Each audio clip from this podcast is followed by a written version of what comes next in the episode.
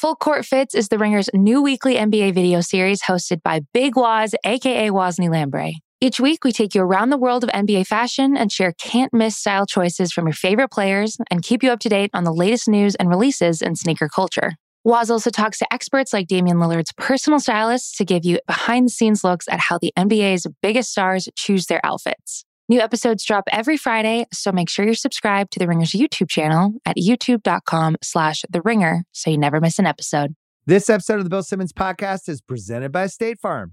If you've ever been in an accident and you're okay, but you know what happened, your first reaction is going to be, man, why did that happen? If you ever buy a new house or a new car or a new anything, there's this little rush you get when you're like, I did it. I made it happen. But really, the only words you need to remember are like a good neighbor, State Farm is there. State Farm has options to fit your unique insurance needs, meaning you can talk to your agent to help choose the coverage you need, have coverage options to protect the things you value most, file claim right on the State Farm mobile app, and even reach a real person when you need to talk to someone. Like a good neighbor, State Farm is there. Learn more at statefarm.com. This episode is brought to you by Lincoln and the all new 2024 Nautilus Hybrid featuring customizable 48 inch panoramic display, available Revel audio system, and available perfect position front seats with active motion massage. Oh my God. The world isn't wide enough. Visit Lincoln.com to learn more. Some models, trims, and features may not be available or may be subject to change. Check with your local retailer for current information. Lincoln and Nautilus are trademarks of Ford or its affiliates. We're also brought to you by FanDuel Sportsbook as well as The Ringer and TheRinger.com. Big podcast coming up. Mike Francesa. We are talking Little Yankees, Red Sox at the top. I just I had to do it. I didn't want to do it, but he he was just beaming with joy, so we had to. But really, I wanted him to talk about NFL futures, Giants and the Jets, Belichick. So uh, he gave us his favorite bet. So that's our first guest, and then Jason Goff a name you'll be hearing in ringer circles a little bit more as we head into football season. But uh, I had to ask him, what's going on with Justin Fields and the Bears fans? Is this an all time love affair, a budding love affair? Where are we? Do we believe in Justin Fields? And then finally, Jim Miller, who wrote the definitive book about ESPN Once Upon a Time. He's been on this podcast uh, many times before, but so much ESPN drama. I had to bring him on to figure out what the F is going on with that place. Uh, so, yeah, heading into the weekend. This is a, a really, really good podcast. It's all next. First, our friends from Pearl Jam.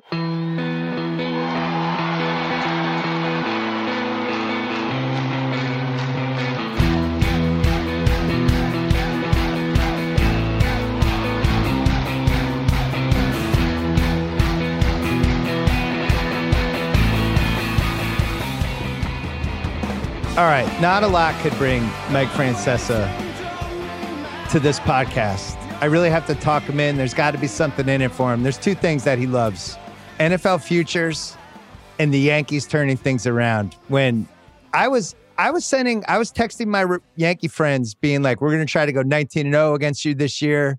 We could try to sweep the series. This is going to be great." You trade for Rizzo, the rivalry flips, and now we're taping this at three on uh, Thursday afternoon Pacific time. The rivalry flips. You love this Yankee team, and I hate the joy in your face. I really do. I can't stand it. I hated this Yankee team. Hated it. I still don't love a lot of these players. Rizzo's already my favorite Yankee, other than Gardy, who's old. But I, I love Rizzo is a born Yankee, absolutely. And lately he hasn't even hit that much. But just in the Red Sox series, his glove versus Dalbec's Stone Glove was the difference in one game. I yeah. mean, and this Yankees team's transformation has been one of the most startling in season in baseball history. They went from being a awful, awful to watch, slow, misguided, uh, uh, just unathletic, ugly team that could do nothing right to a team now that has transformed everything their attitude, their approach at the plate. They now take more pitches than anybody. They hit and run. They steal bases. They catch the ball. They this is disgusting. With, with, they, I, am going to throw up. everything right. They do everything right, and it was so bad to so good.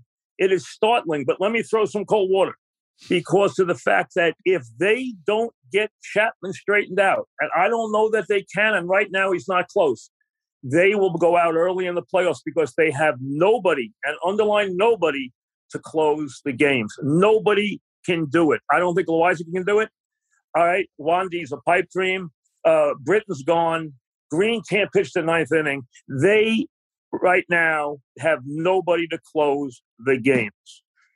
What's Rivera doing? Can they get him ready in time for October or no? That's their best bet. I mean, that is really their best bet. I would roll the dice, believe it or not. They go out there and say, oh, let's look at Chapman tonight and hope and dream, okay? I mean, that they won that game the other night when they went to Wandy with the bases loaded after Chapman had imploded was unbelievable. But that's how it's been during the streak. They've won seven or eight games they had no right winning. The bottom line is, though, they can't count on Chapman. He's been awful. And I think Loaisiga is probably the best bet, but I think the Yankees are going into the postseason, and they're going into the postseason. I don't think they'll win the division. I think they'll win the wild card easy. But uh, I think they're going in without anybody they can count on in the ninth inning. I thought I think Chapman is done personally, or there's something wrong with him. I, I don't know what's going on with him, but that Atlanta game the other night, which was done, and then Chapman, the sweat's pouring out of him. Oh. Like it honestly looks like he looks like Ray Liotta in the last 20 minutes of Goodfellas. like he looks like he's honestly having a meltdown.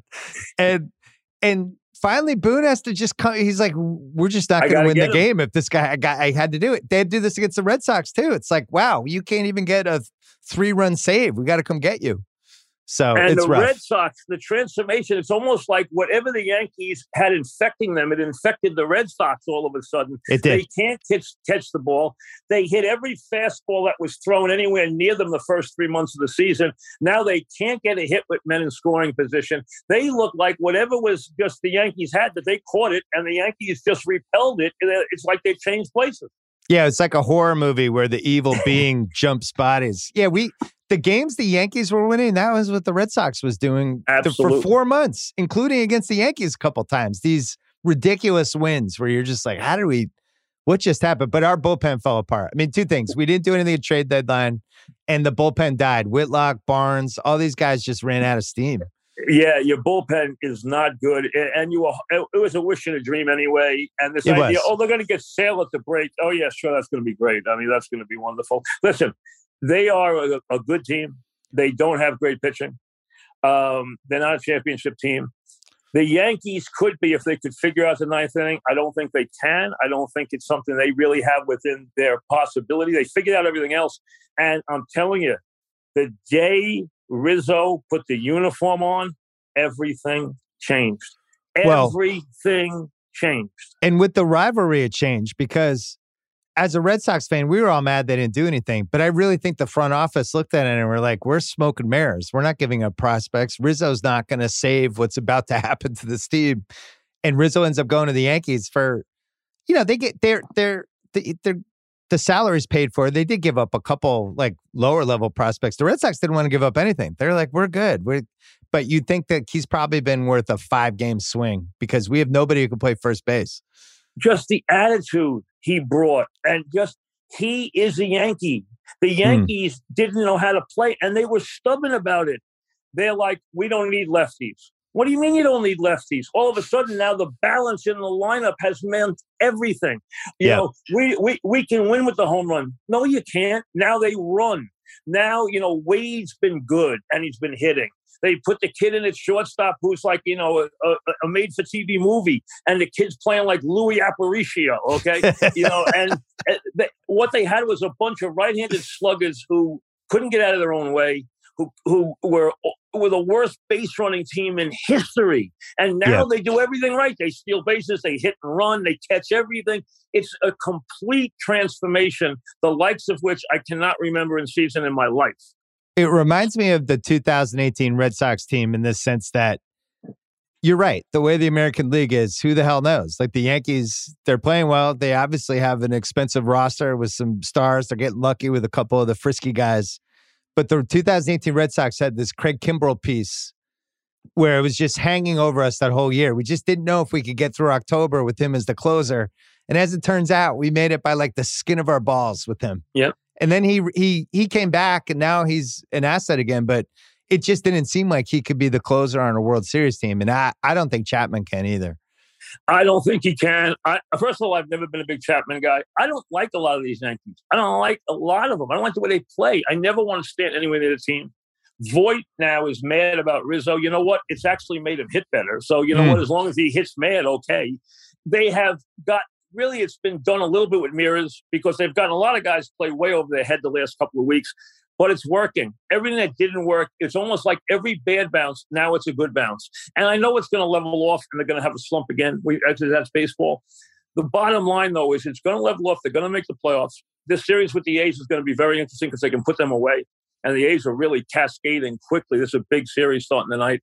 But without the ability to close the game, and they don't have that ability. Green sees the ninth inning, he runs the other way. I mean, he's I great know. any other inning, but put him in the ninth inning, it's over. Britton's gone. You can't count anybody else. And, and, and frankly, I don't trust Chapman even when he's good, no less now, where he is just impossible to believe in even a little bit. So I think they have really a big Achilles heel. And I think that will keep them from going a long way in the postseason. Do you want to take 30 seconds to make fun of the Mets? Uh, let me say this the Mets, I was the only guy in town that I saw who made any mention of how bad the Lindor contract was. My point was nobody ever comes here, ever. Some of the greatest players in history have come here and never played well in their first year here. Never came played well here when they had to justify a contract. He comes in, you knew this, you could predict it, okay? You could have got a hundred million off the top if you just did nothing. He wasn't going anywhere. The bottom line is he not only does that, he brings Baez into boot in the middle of the season. So now you got two of them. Okay. It is such a disaster. If I am the owner, and we haven't really seen from the owner yet because he's still learning. He's sitting back, he's real rich, and he's real smart. And he's got a little Main Street. So the bottom line is, I think what he does now, clean house, gives Theo the two points he wants, brings him in, and lets him rebuild and try to win his championship with Theo. He didn't want to give Theo ownership. He didn't want to give him one point. Theo wants a couple of points. Is that true? Yeah, he wants the casting deal. Yeah, Theo wants points. I mean, no, no, that. it's it's it's the Pat Riley deal. Pat Riley invented that deal. Yeah, well, really, eh, you know, Theo is the answer because I think he believes if I go with Theo, it's the proven commodity. I'm going to overpay. I'm going to lose control a little bit, which he should forget commenting about everything publicly anyway, which he will as he becomes a more veteran owner. But the bottom line is, I think that's the way to go. Now, I'm not saying I know he, because I don't know the owner. So I'm not saying he, I know he will go Theo. I think that's the way he should go. Get Theo, let Theo bring in his band of merry men. He'll overpay all of them. We know how Theo's going to be now. He's going to, you know, basically comment when he wants. He's going to be aloof. He's going to make a lot of money, but he'll win. And over a period of time, he will get his championship. And what this guy wants, this guy wants to sit there and dr- and just drown himself in the adulation of the fans with his family around him one time and win a championship. That's what he wants. That's the way he can get that if he goes with Theo. Well, that's like those Milwaukee Bucks owners recently, Lasry and Edens. These guys, they buy the Bucks, they, and then when it actually works out and you win, you feel like you're a superhero. Right. You know? They won, and let's be honest, they all won because the Lakers were hurt. If the Lakers weren't hurt, or if the Suns hadn't completely lost their way. I mean, completely lost their way and realized where they were. The coach realized where he was. Three or four of the young players realized where they were, and it was a disaster after that. I mean, they got roughed up physically the rest of the series, as we all know. But that team isn't winning any more championships. We all know that, okay? But they got their championship, and now they can bask in that. The owners there, Mark Lasry and the guys, they can all bask in the fact that they got their championship. They got their rings. They can show everybody at the cocktail parties now. Wow. I just think you put a giant chip on Giannis's shoulder. Giannis is sitting here thinking, I've moved into the Hakeem, Shaq, Moses stratosphere. I've got multiple titles. And here's Francesa being like, now you only won because these other teams were hurt. Enjoy, hey, enjoy, your one ring. You're never getting another hey, ring. Let's be honest. Okay. All he did was beat up some guys, put his shoulder down, go to the basket, finally make some free throws. Here's what I'll say about him, though he's got some real, real ugly parts of this game. But let's be fair about one thing, and I want to be fair. He played so hard every minute on the court.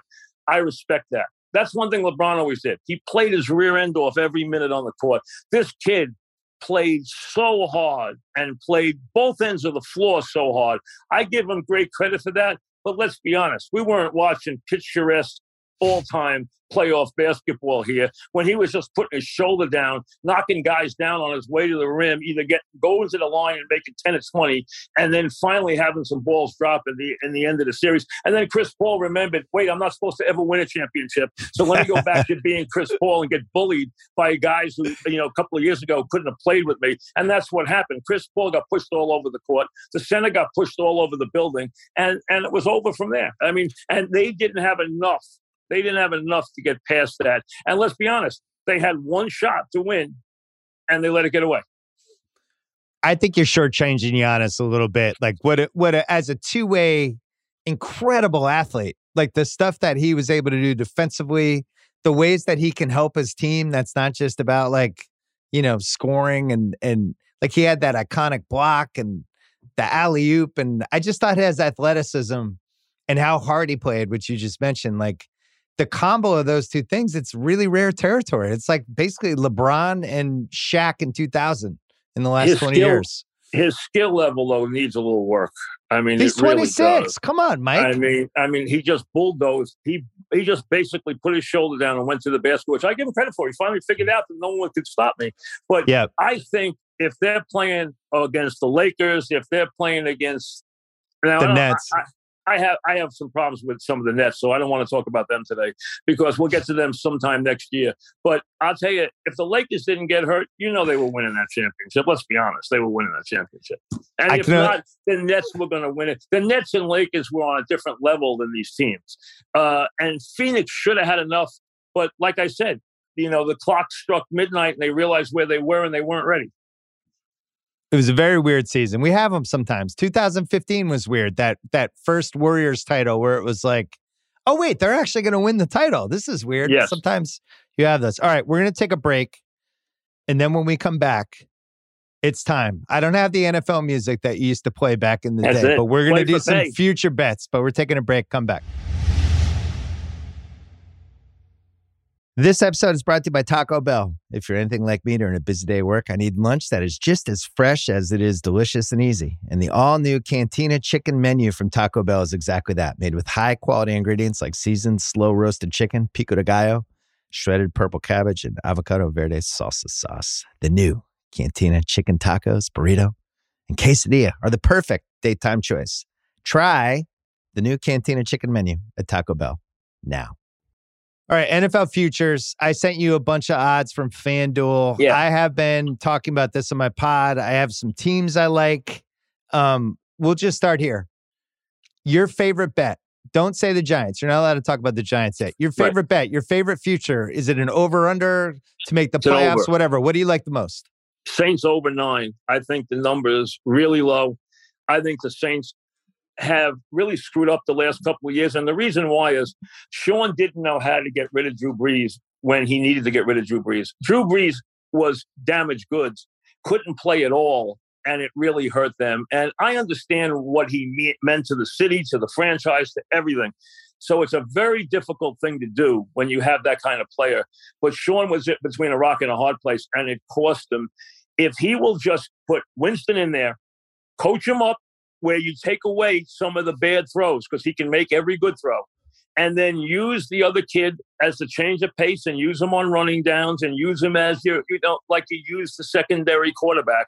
They are a team that i think can easily win 11 to 12 games. They have a lot of talent on that team a real lot of talent and it's talent that has been misspent the last couple of years. I think the saints will have a big year all right their over under is nine Nine. I, I don't think that's any problem. I actually think it's a gift. So 10 and 7, they win. They're plus 330 for the division. They're minus 110 to make the playoffs. You know, when you were talking about Brees last year, it reminded me of um, the last eight years of Derek Jeter's career. Kind of the same thing, just holding on, the legacy. You feel bad. You don't want to kick him to the curb. It's really like Jeter from 06 on, basically. 07? Yeah, but you know what? You don't get exposed you don't get exposed even when you slow down in baseball. You don't get exposed like you do a quarterback because Good here's point. a guy who could not make he could not make a legitimate throw Right. that they needed on second or third down. And if he had made one or two, they could have easily won a championship. Easily won a championship. Matter of fact, let me say this: everyone talks about Tom, okay? And, and and what Tom has done, keeping himself in shape, and what he did in Tampa and everything, and what he did when he had to make the certain play. But Tom didn't play really well in the postseason. As a matter of fact, if that ball isn't stripped when the Saints are up in the third quarter and the tight end's running free, and the safety on Tampa doesn't strip the ball clean, the Saints are going to win that game and play in a champion and play in the Super Bowl. That was the biggest play in the postseason, without any question. And they had, you know, Tom threw three picks in the second half of the title game. You don't win those games usually when you throw three picks in the second half of that game. He got bailed out by his defense when it happened. When he needed to make a play, he made it. And things broke really right, but you can never take anything away from him because he's done it so many times. But I thought the Saints had the best talent last year, and I thought Brees really held them back. And I know it was a very hard thing for Sean to deal with. I'll tell you something else that I noticed, Bill. Belichick's on Mount Rushmore. We all know that, okay? There are a couple other really good coaches in the league. Andy Reid, as everyone should have realized a long time ago, I've been telling people for 10 years. Now they all know Andy's a really good coach, although we had a terrible championship game last year, terrible Super Bowl. Uh, and we can talk about that if you want. But um, there are the coaching in the league right now at the head coaching position in the NFL is the weakest I've ever seen in my life. There are so Hmm. many bad coaches. It's unbelievable. There used to be a lot of good coaches. 10, 12, 14 good coaches. Man, there are so many bad coaches in this league now. It's unbelievable. Or unproven coaches. It's amazing how many unproven coaches there are in the NFL now. Well, so if you have somebody like Peyton or Belichick, it's an even bigger advantage. Big it does seem like there's And it does seem like there's more turnover with coaching than there's ever been before, and that- these coaching trees that never work. Yeah, the owners they get impatient. Um, they used to wait. They used to wait a cycle. They used to wait three or four years. Now a cycle's one or two years tops, and they'll go one year with a guy now if they don't like him. They'll go one year if he can't handle the media. They'll go one year with a guy, or if he does something really stupid, they'll go one year with a guy now. So you'll get those kind of changes. But when you look at the at the, at, at the coaching, the quality, the real bona fide Tom Coughlin's of the world, they're not in this league right now. They're you got your stars. I mean, you got Belichick, you got Andy, they're Hall of Famers. You got Sean Payton, who's a really solid coach. There's some good coaches in the league. Mike Zimmer's a good coach. Not a great coach, he's a good coach. Tomlin. Tomlin's, Tomlin's a good, solid coach. There are a lot of stars, and there's a lot of weak guys. And then there's the Urban Meyer situation. Here is a college god. Here is a man who was not a good college coach. He was one of the greatest college coaches in history. He changed everything anytime he put his hand on it. He went 187 and 32 with three titles. The man has been a coaching god, and now it's going to be fascinating to watch. But if he tries to do it with a first year quarterback, no matter how talented he is, and Lawrence is going to be a great quarterback. He's going to be the bottom line for Lawrence is he's a 10 year starter. That's the worst that could happen. The best is he becomes a Peyton Manning. And I think he will be that kind of quarterback um, over time. But it doesn't happen in the first year. Aikman won no games. Uh, Peyton went 3 and 13. It's very hard to win when you try to break in a guy who's going to be your franchise quarterback because that means he's staying no matter what all year, unless he gets hurt. And it's hard to win games that way. And that's going to be interesting to watch. Urban is trying to win games and bring the quarterback along at the same time. It's a very hard thing to do. I had them as a super duper duper only because of the odds sleeper in the AFC South because I think that division's going to suck. And then you, I actually watched them in the preseason, and they they literally can't block. The Urban Meyer thing, new new coach, they, all that stuff. The run, the rookie running back gets hurt. Yeah, they lose Etienne. And listen, when you have this kind of pressure on you as a as a new quarterback, if you look historically, all of them, where you're talking about Elway, Manning, Aikman, Terry Bradshaw, who wanted to quit in Pittsburgh, he got benched three different times. I mean, it took him years. These guys who are all time greats, they don't come out and do it. Dan Marino's the only one who came in and was just brilliant from from from Jump Street. There are very few of those. It's very hard to do. I, I think it would be hard for them to win more than five or six games. Very hard if you're going to play them all year. And they're over under six and a half. Back to the Saints for a second.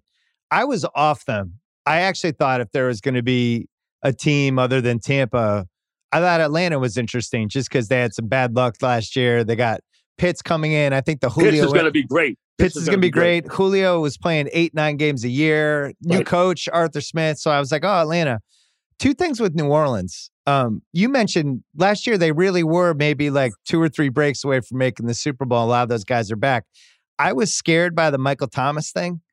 Just the fact that he waited so long to get the surgery, that just seemed like a soap opera.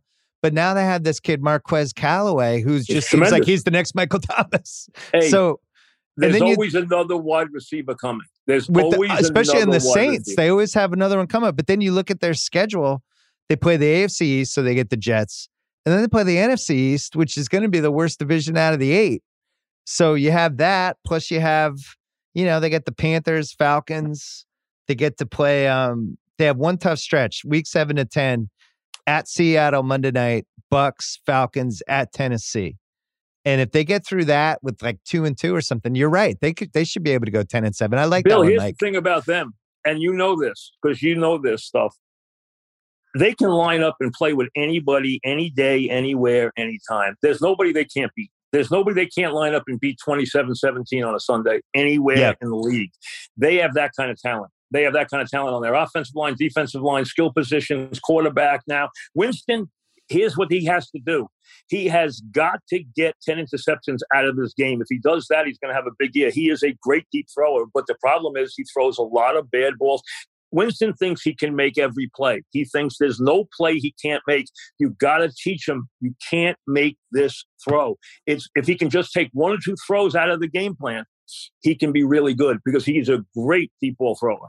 I'm pro Winston. The dude threw for 5,200 yards. Granted, there were a bunch of terrible, terrible, terrible interceptions, but you know he. Can, it's not like you're putting in Joe Flacco. Uh, you you mentioned the Giants before we got on the Zoom, right? So NFCs quickly. Dallas is plus 130 to win the division. Giants are plus 400. Philly's plus 470, and Washington is plus 260. And they have the best over under of eight and a half. I like Washington the most I can't get there with Daniel Jones. I just, I've said this before, but I just feel like after two years, I've just kind of decided on you as a quarterback. I don't think you're showing me a lot after two years. You kind of, you are who you are. You might be in a better situation, but that he's just too sloppy with the ball. I don't, I don't think that's ever changing. But you're more optimistic. I'm not optimistic about the quarterback. I'm optimistic about the coach. The coach is good. The coach is the real deal, I believe, from what I've seen, and I don't know him very well. Uh, but they're going to be good on specials. They are really good on defense. I'm telling you, they are going to be better on defense than they've been in a long time. They spent a lot of money on defense. They spent a lot. They brought in a lot of players. Uh, they spent a fortune on on guys. Now, offensive line question mark. Quarterback big question mark. Even the health of the running back big question mark but it's seven wins. There is not a top team in that division. Nobody's a top team. Every game in that division is going to be a hard fought game. Every game. Them in Washington, hard fought games. Them in the Cowboys, hard fought games. Eagles, I think, are going to need a year. I think everyone feels that. Bottom line is, I think they can easily get to 500. I'm not saying they'll win the division. I take it 400. They're a good. By the way, they there really is no are. There is yeah. no 500 anymore. You just need them to get to eight and well, nine. I mean, I mean, get yeah. over 500. Yeah, I mean, right. can get over 500. It's seven. Obviously, there's no 500. We know that. But my point is, I think it's seven. I actually bet him at six and a half. It's seven now. I think it's seven. They still go over. And I don't love the quarterback. I'm with you. He makes way too many mistakes. This is a this is a real big year for him real big year for him. And I think he has got to take a big quantum leap forward or his career will be short there. They are going to stick with this coach. Take my word for it. They are going to, this coach was handpicked by Bill Belichick. They are going to stick with this coach. Gettleman, he should have been gone years ago. Eventually he'll go. Judge is going to be there for a while. They are committed to him. It's going to be his team. He will not. He will get to. Play, he will get to break in another quarterback with this team. He will not get lose his job because of the quarterback. Other coaches have lost their job because of the quarterback there. He will not. They believe in Judge, And you know, he got. I'm telling you, Bill Belichick had a lot to do with Judge getting the job there. A lot to do. He's very close with the Maras. He always has been, and the Maras listen to him. He had a lot to say about that, and they like Judge a lot. And I've everything I've seen from Judge is solid. He's got his hands on special teams. The Giants come to play hard every week. They don't take weeks off. Their game plan is good. And that's one of the things. There's two things I learned a long time ago in this league you got to do as a head coach. You got to give your team a plan they can win with and then get them to play hard. If you can do those two things, you're going to be successful over the long run. He does that. He does it every week. The quarterback is a big issue. I agree with you 100%. That's what holds them back where I can't say the Giants going to win 10. But I think they'll easily get over seven. The other team that I Wait, like, hold, hold on on the Giants quick. Yeah. I like that you said it was a big year for Daniel Jones. I, I'll I'll say this he might be on Get Up in two years as one of the co-hosts. It might be him and Mike Greenberg and Marcus Spears. Like, so when you say it's a big year, like ESP, the ESPN talent scouts are circling him already. Like, oh, he, this guy could be our next Dan Orlovsky. Um, this wait, is a very big year. Yes. Wait, Very can we do the Giant schedule quick? You and Dog Yeah. used to do this way back when. Yeah. Give me win loss for each one. Ready? Here we go. Week one, home Denver. win? Win. Okay, we're one and zero. Week two at Washington Thursday night. Look. Four days later. Lose by a field goal. Week three, home Atlanta. Win. Week four at the Saints. Lose. All right, two and two. Now we're heading into a gauntlet here. Week five at Dallas. You always win in Dallas and then lose at home. I think they lose. Okay, two and three. Rams, week six. Lose. Oh, God, we're two and four. Uh oh. Panthers home. This feels like a win, possibly. Yeah, I think All they right. win that. Three and four. Week eight at Chiefs, Monday night. No, they're dead. That that's over. All right, you're three and five. Then you Yep. got the Raiders at home in week nine. That's a win. Raiders, I, I think, are, are, are not going anywhere uh, anywhere strong. I, I I I do not worry about the Raiders. Me neither. All right, so you're four and five. You're heading into a bye. You come out of the bye at Tampa Monday night. No, they'll lose that game. All right, four and seven. I feel like that could be the game where they actually Brady throws Four four six, picks. the four Giants, the right four and Four six. So yeah. Brady throws four picks. Everybody says Brady's washed up, and then he ends up winning every game the rest of the way. I, right. I'm not even crazy enough to think they win there. Although I think Tampa's going to have a tougher year than people think. I do as well. Um, no Giants Brady stuff. All right, I thought I was baiting you on that one. Uh, week twelve, Eagles home. That's a win. Eagles going to have the worst team in the division. All right, so you're five and six at Miami, at Chargers, back to back. I think they split them. All right, you're six and seven. Home Dallas, Win. seven and seven. Now you need one of these next three at Eagles, at Chicago, home Washington. I think they can win two of those three. So you're nine and eight. There you go. That's what I'm figuring. Wow, confident. A lot of And people do like them- that over. And I didn't give them a crazy win. I don't think they're going to win in Kansas City. First of all, I think Kansas City's going to win the whole thing. okay, Um, make make the case. I want to hear that. listen, I think all Andy had to do, he got very unlucky last year. The thing with his son was a nightmare. Uh, when it happened was a nightmare. But more than that, the injuries to the offensive line when they happened were things he couldn't fix. But here's where I thought Andy really blew it. Andy went in that game and said, I don't care that we can't block them. We're going to run our offense, and Mahomes is going to make enough plays that we're going to break plays downfield and still win the game. You know what they found out? Mahomes, as good as he is, couldn't do that when he couldn't get any help at the line of scrimmage. And they never made an adjustment. They didn't make an adjustment in the second half. They didn't come out and do the things that we thought they would do to change things in the second half. And even Tampa challenged them to do some stuff and said, Are you going to do this the whole game? And Mahomes was on the run. A couple of balls could have been caught. We know they he made some amazing throws that could have been caught. They were dropped. The bottom line is he had a rough day. He thought that he could live with the passing game, even though he had no offensive line. He went out. He spent his whole offseason rebuilding the offensive line. That's all he did. He has skill everywhere else. I think they are impossible to stop. I think Buffalo was the second best team in the AFC. I think I was wrong about Josh Allen. I admit it. I never Me thought too. he'd be this good a player. I didn't. I, I did not think he was ever going to be accurate, and accuracy is something a quarterback has to have. He has developed himself into a wonderful player. I was. I admit I'm dead wrong about about Allen. Uh, I didn't like him like this. A lot of people, uh, I think, didn't, but won't admit it now. Maybe they will. But I admit that I was wrong about him. That team is really good. Uh, I don't think enough to win in Kansas City. I think the Chiefs will go back to the Super Bowl again, and they will win this time. Chiefs five to one. Chiefs over under is 12 and a half. Chiefs to win the conference is plus 250. I am I haven't made my uh like best record in the league bets, the one seed bets, stuff like that. I've been looking at Buffalo a lot though. Because there's two there's two teams in the AFC. Buffalo and Kansas City are head above everybody else. Yeah, and, may, and maybe if if somebody crashes that, I think it's going to be Cleveland would be my pick because I think they have a lot of talent. I know they're the Browns. I know they have. I don't trust the quarterback to be on that I get level. it. To be honest with you, I get it. Uh, but I agree. I, I think Cleveland's okay. I'll tell you who I think is going to be improved. I think the Pats are going to be improved. I really do. I think they're going to be. They're going to surprise some people. I think Hold- they're laying in wait, the hold that- hold I that don't think. thought. I don't think they're going to go to the Super Bowl though. I don't think they're going to be that No. kind of team. But I think they're going to be much better. I really do. I'm coming to them in one second because I wanted to give you these Bills bets. Bills to get the one seed plus 470. Don't like it. I think Chiefs, will have the one. Chiefs is two to one. So you I go still- two to one for that. Okay. Unless Mahomes gets hurt or they lose somebody like Kelce or Mahomes, I, I think that Chiefs will be the one seed. You're not worried about receiver depth with the Chiefs. Okay. Bills' best record was 10 to 1. Just giving you that one as well. All right. Pats, you brought the Pats. I'm glad That's a did. pretty good value, I got to admit, because I think they only have to beat one team to do that. So I, I don't think it's going to come out of the NFC.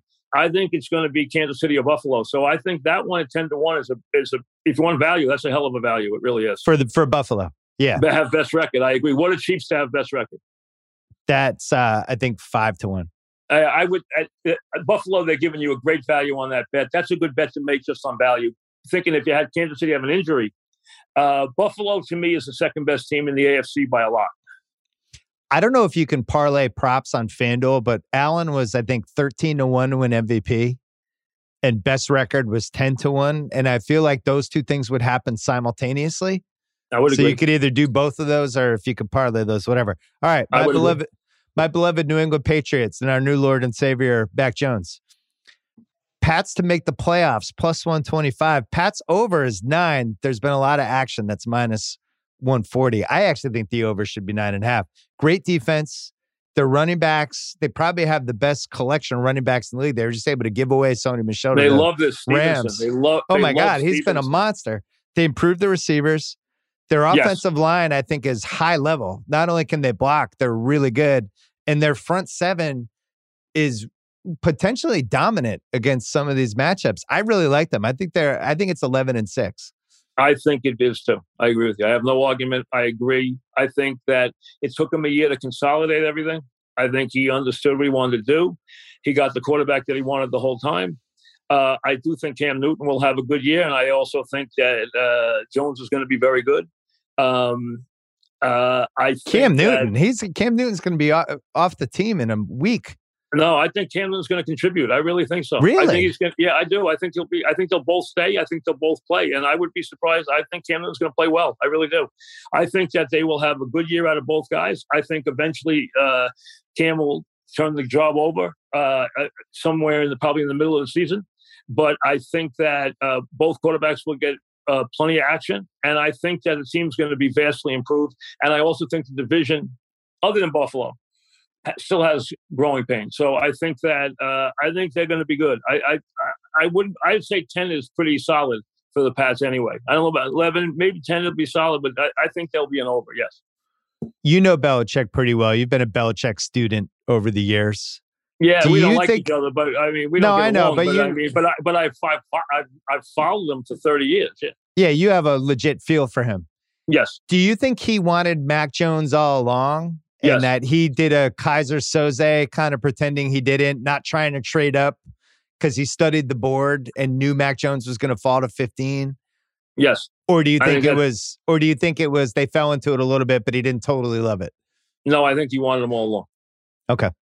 I think he it, wanted them it seems along. like the Saints were trying to trade up ahead of them and couldn't get there. So once I the center fell to the Chargers, they were they were golden. It seemed like. I think he wanted them all along. I think it was. I think it's one he wanted. Uh, I I think the Brady win stung him more than you think. Hmm. I think it's part of Explain. because you know what? It's like a seesaw. One legacy tips as the other legacy. It's who wins without whom, who does what. He even noticed that his other his other person in his life made some Tom Brady comments about how he didn't really play that well in the playoffs. Who You said know, that? His Well, Belichick's girlfriend said that? yes, yes, she did. Oh, I she didn't said notice it in that. the wintertime, yes. Wow. And you know, she was right. She the points she made were well, were well were well taken. He he had he had some rough moments in the postseason. He did have the defense kick in and do some big things, and I think that he'd never admit that, but I think that bothered him. Hey, he's human, and he also knows his place in history. They both do. They both covet their place in history. You know, Walsh and Montana went this tit for tat thing all the time too. And I think these guys do also. And I think Brady does, and I think Belichick does. And they'll never admit it, but I think they do. It's part of human nature. You know that. It's it's how they it's how the great ones keep score. Their score is different. They keep score differently. And he and Tom, there's a little bit of a yin and yang. He leaves them and wins a Super Bowl his first year. It's had his thing. It had his thing. There's no way around it. It's a little like Kobe Shaq, where Kobe was pretty open about he wanted to win one more title than Shaq. I think with the Belichick thing, you made the key point. He cares about his place in history and how he relates to all of the years of the league, all the other coaches, winning, whatever his legacy is. I think way more than people realize. Like he Oh, he had documentary crews following them around for entire year, like midway do. through it. He they cares. do. I don't think people realize that he cares, though. I They think they feel because he sucks in press conferences that he doesn't give a shit about this stuff. I think he does. Here's the here's the real truth, Bill. They all do. They Yeah. all do. Okay, I don't care if you're talking about Krzyzewski, Knight, Parcells, Belichick, Walsh. They all do. They care. They care about whether they are how they compare to each other. They care about where they stack up with Lombardi and Paul Brown and and those guys. They play in different generations, so there's no way to compete against them. But this, you don't think Belichick would like to win one without Tom? He would love to win one without Tom. Well, I'll tell you the issue with the Pats. Gilmore's not 100% yet. I think he's going to start the year on PUP. Um, they're a cornerback short. I they're not it's not bad. It's not like, oh my God, our, our D backs are a disaster. But it's the one piece that if they get the Gilmore thing right and they give him an extension, maybe I don't know how that's going to play out, but they're they're a shutdown corner short. They have depth, but they don't have like that one guy until he comes back, if he comes back. They'd have to get uh, a lot of help from the weather to beat Hmm. either the Chiefs or the or, or the or the Bills. They wouldn't beat them on a fast field, either one of them. Well, that would involve maybe trying to top one of them, but you know, who Yeah, knows? I I, mean, mean, they, they play the AFC South and the NFC South. They have a lot of easy games. But I think the they're going to have a good year, and I think and I think his edge when you realize it. I mean, when you look at the coaches, you line them up after you get through the first couple. There's not a lot there. There really isn't when you look at it, and there's Yeah. a lot of unproven coaches, and he has a big edge every week. And let's be honest, he intimidates these young coaches. I mean, they're looking across the field at a guy they grew up watching. It's like having Lombardi on the other side. I mean, he's worth points just there standing across the field right. just being on the field with him. He is that big a, a, coaching legend now. He's that good. Well, it would be really fun if we got Chiefs Pats at some point during this whole thing. Let me give you a couple more bets before you go. Good. Uh, worst record. You could just go chalk. You could take uh, Houston. I mean, Houston. if they Houston's two to one. The Lions Yeah. are four to one. I don't think Lions for this reason. Dan Campbell is a psycho. He's, he, I'm telling you, I go back with him. He's a psycho, and you know what? I think he's going to be a good coach. It's not going to come this year, uh, and I don't like his quarterback. But I'll tell you something. He's a psycho, and he will push his players really, really hard. He believes in that. It's that's how he's cut. And uh, I, I would say the whole Houston thing looks like a complete. Let's just get through the year and get you know the first pick kind of thing. You know. Mm. Rams, are you where do you stand on Stafford these days with a real coach and real weapons and a huge six billion dollar stadium and all these things he just didn't have in Detroit? Rams finally have a quarterback, a real quarterback.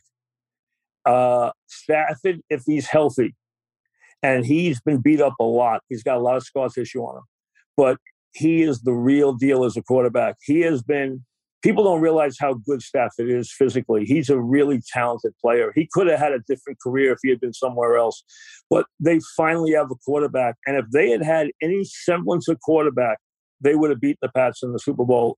Their quarterback played so abominably in that game, he never got over it. And he shouldn't because he was so bad, he stunk the house out in that game. He really did. He had open receivers all over the field and never hit them all day. I mean, it was a, a joke how bad he was in that game. They should they should have won that Super Bowl. Rams 10 and a half for uh for wins.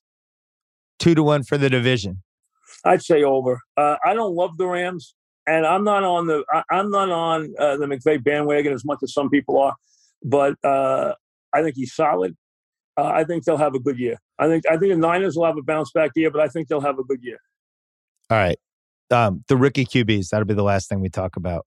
So we talked. You already mentioned Lawrence. Yes. Um, Justin Fields on the Bears. They're all excited about him, even though they're not going to be able to block for them. We'll talk about Jason Goff for that in a second. Mac Jones looks good. Um, Trey Lance, I'm sure we'll see him, but I don't think he's going to be. I I think they'll be careful with how they bring him in. He's pretty young still. Zach Wilson on the New York Jets. Um, what is your take? Did you like the pick? Do you think he's going to be good? What have you seen so far? What's your reaction? everybody's saying nice things about him right now. I noticed early last year that BYU was beating everybody by 50 points like everybody else did, okay, which they did all year last year. I didn't see him play a lot last year, so I didn't feel like I had as much of a, uh, a feel on him as I might some other quarterback at a, at a school that you see more of and, and better competition against. Um, I'm hearing good things. I think he'll be good. I think he will be better than because he's going to get better coached. What went on there the last couple of years was it was not Donald's fault. I think Donald's going to fit in very well in Carolina, and I also think Rhule's a good coach. I mm. think Carolina's going to have a pretty good year this year. I think they had a good year last year. They played very competitively. I think Rhule's a very good. He's an up and coming coach. He's one of the up and coming coaches in the league. I think he's very good. A lot of teams wanted him. You know, Jets almost hired him. They made a big yeah. mistake by not getting him. They almost hired him, and uh, he looks like the real thing and I think they will be much improved. And they they could go over their number this year, which I believe is seven and a half. It I'm is. not expecting big things from the Jets, and they've also had a million injuries on defense to key guys already. Uh, Jets need to get that offensive line straightened out. I don't think it is yet. Uh, they have some wide receivers now, especially good things they're saying about Elijah Moore being very explosive. I think they'll have their moments. I think Wilson will probably uh, be okay. I think he'll be passable and he'll give re- people reason for optimism. I don't think he'll be the next coming of Broadway Joe, but I think he will uh, at least he won't have people you know jumping out of buildings.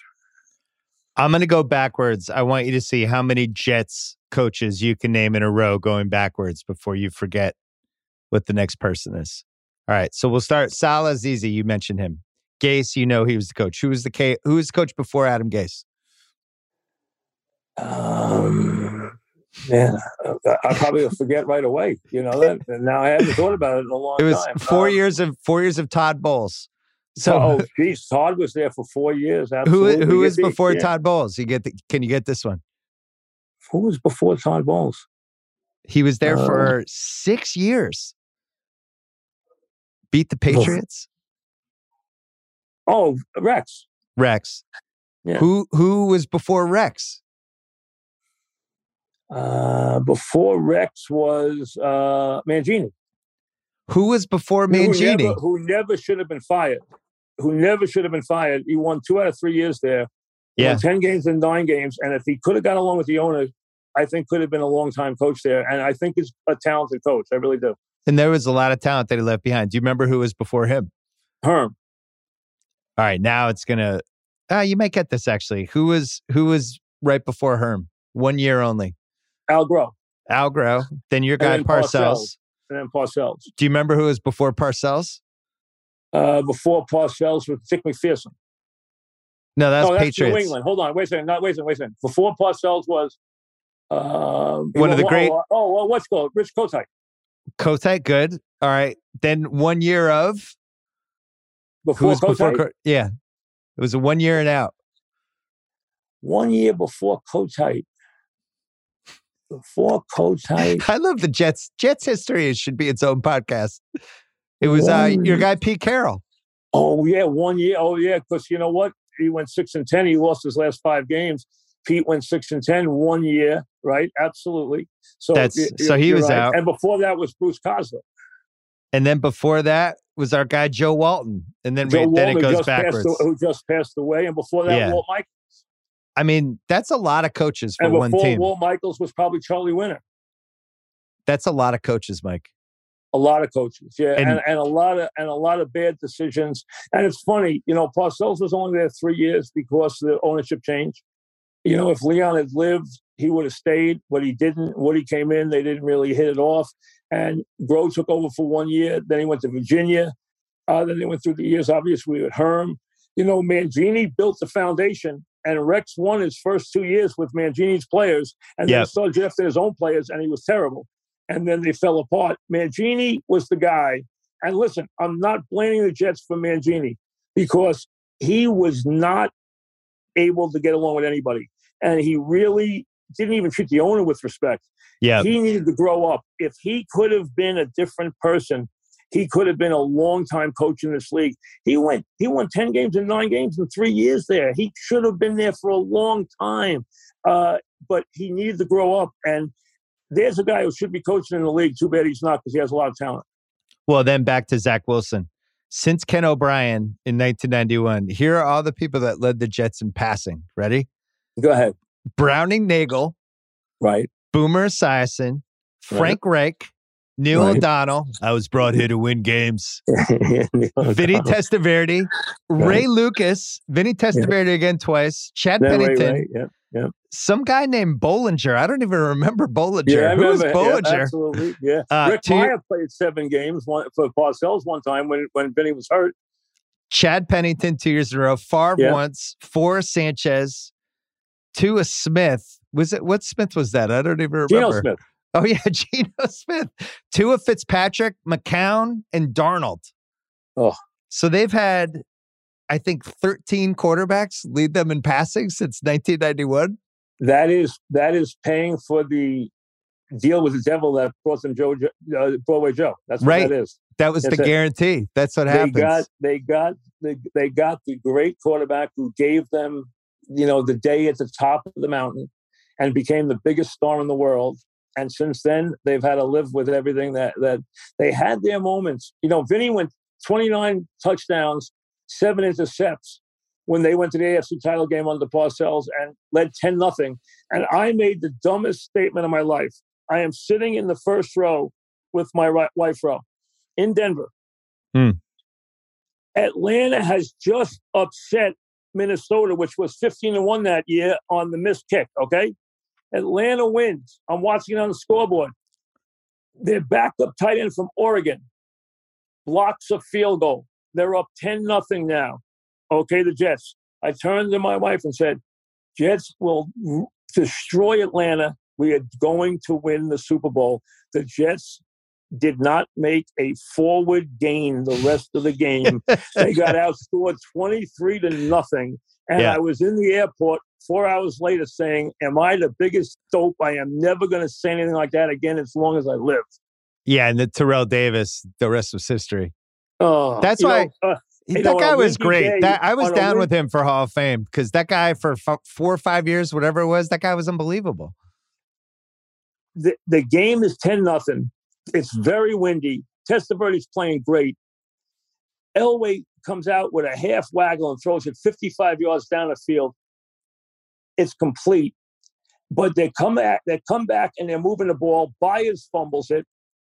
Every good jet fumbled the ball. The most dependable players he ever had all fumbled the ball. Hmm. And it was a nightmare. And they lost 23 to 10. And, you know, they would have killed Atlanta in the Super Bowl. Would have killed them. Atlanta was terrible. And then Denver went and killed Atlanta in the Super Bowl. I'll never forget that as long as I live. They were up You know- nothing in the third quarter.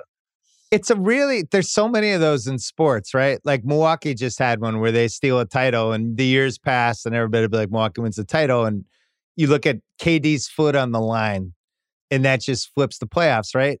You're right. If the Jets if the Jets just get through that Denver game somehow and don't completely fall apart and they beat Super Atlanta, Then where's Parcells now? He probably I mean, Parcells is number, deal. but he's like he's number one. Belichick would have had been, been trying to, and then finally gotten past him with the Atlanta game, probably. But Parcells would have been hovering over everybody forever. Un- unbelievable. And I'm telling you, and he wanted to win because he knew that Mr. Hess was very sick. Yeah. And he knew he wasn't going to be around very long. And he wanted to get him that championship. And that was probably the toughest loss he ever had. That or the Ram game that they lost, what we, you know, uh, uh, to the Rams in '89, which they thought they had a Super Bowl team and they went up winning it 90, but they should have won. The Rams came back and beat them in overtime. Remember the, in, in that game, um, and they played terribly that day. It, But, but it, um, that all evened out because they never Yeah. should have won the Roger Craig game. Right. yeah, I right, mean, you're come right. I, I, I was at that game too, and and listen, they got they made a miraculous play, obviously, in that game to, to, to even get the ball back. So you you're right about that, and those do have a, a way of evening it out. But you know, the Jets are due for some luck. I don't know what to make of this coach. I've watched him on TV jump around, obviously, like everybody else. I don't know him. He's been very, very much out there. He's been at a lot of games. Uh, I was at an Islander playoff game. He was there. I saw him on TV in the net playoff games. I heard him taking, he got ripped for taking a police escort from New Jersey to the garden, which you don't do. Yeah. Uh, uh, he got, so he's out there trying to be a little bit of a celebrity before he coaches any games. Let's see how he does. I don't know how he's going to do. What, what's your thought on the Jets coach? I I thought he was going to get the Lions job, and then I heard he just didn't do well in the interview. Everybody says he's a defensive genius, all that stuff. But I, I, I don't know. I, it, it's weird to me. You have the defensive genius, but then you put all your chips behind this rookie quarterback. I would kind of want the coach that his main job was making the rookie quarterback awesome. So I don't. Who's their offensive coordinator? Like they, You know, they're going to have well- to figure well- out who the McDaniels is for the situation if they have a now- defensive now coach. They, now they lost Knapp, who was going to be coaching the quarterback, which is a, Right. you know obviously. So they've already had tragedy, and they've lost a lot of defensive players. So I think obviously it's going to take them a year. Which one of the rookie quarterbacks you think is going to be the best? Lawrence. I think Yeah. Lawrence. Uh, the- He's I think Lawrence is like. pains, though. He's going I- to I have get it. pains. But worst case scenario, he's Andrew Luck. I mean, I don't. I don't see how he's anything lower than that.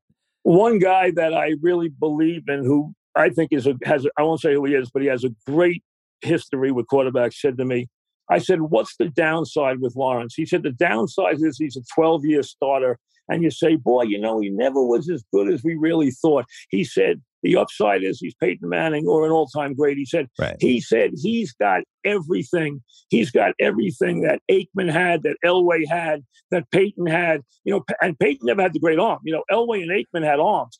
Eh, You know, Peyton did it without a great arm. He didn't have a great Yeah. arm. Uh, but uh, and that's what people have to realize. He never had that kind of dynamic arm that the other guys had. Lawrence has the arm. I mean, he has everything. He's grounded. He's a, he's got the whole deal. He's going to be a big star in this league for a long time. Uh, it's going to be fascinating to see how Urban. You remember something? Urban Meyer has never lost. He doesn't Right. understand losing. He's never had a losing streak. He lost 32 games in his whole life. He's 178 and 32 with three titles. He's a coaching god. He doesn't know how to lose. How he handles losing is going to be very interesting. Lawrence to me, I'm crossing sports, but it reminds me of when Anthony Davis was in the draft. And it was just like worst case scenario, this guy is still going to be really good. Like that's our worst case scenario. He'll make like four All Star teams. That's how And Lawrence kid- is. Just he checks every box. And, you know, once in a while, a guy comes in the league that just cannot miss. The Atlanta tight end Hmm. You can just write it down. He is going to be an absolute stud superstar player from game one. Get Yeah. ready for it. It is coming. He has got the whole, he's just one of those guys. Cannot miss. Cannot miss. And it's funny because the legacy of the awesome tight ends, it's like Gronk's the best. Kelce's getting close. Real close. Gonzalez. And Kittle's is good. And Kittle's is really good too. Yeah. But like Pitts just seems like he will immediately go in that class. He will 80 catches, 100 and or 1200 yards, 11 TDs. Like it'll just, you can see where it's going. Um, Mike, it was awesome to see you. Hey, listen, how's everything going? How's life? Good? Every everything is fantastic. How's life with you? A lot of golf, Everything, everything a lot of is great. sunshine. Playing a lot of golf. uh, also, you know, whenever you have an exciting uh, young horse, it's good. We have the, the, it's a little early to rank them, but we have, depending on what you think, the second or third best two year old in the country right now. Whoa. What's His the name? High Oak. He won Wow. the Saratoga Special. He'll run in the Champagne on October 2nd at Belmont. Um, uh, my partner, uh, Leon Slider, who is the guy who runs Casamigos Tequila for Clooney and, and, and Rande, uh, he's my partner with co- co-owners on him. And he's, we have one, we could have two horses in the Breeders' Cup. We only have one in this year. And he could be our second in the Breeders' Cup. I think he'll be there. But more importantly, he could be one of the Derby favorites. So he's just got to stay healthy. His name is High Oak.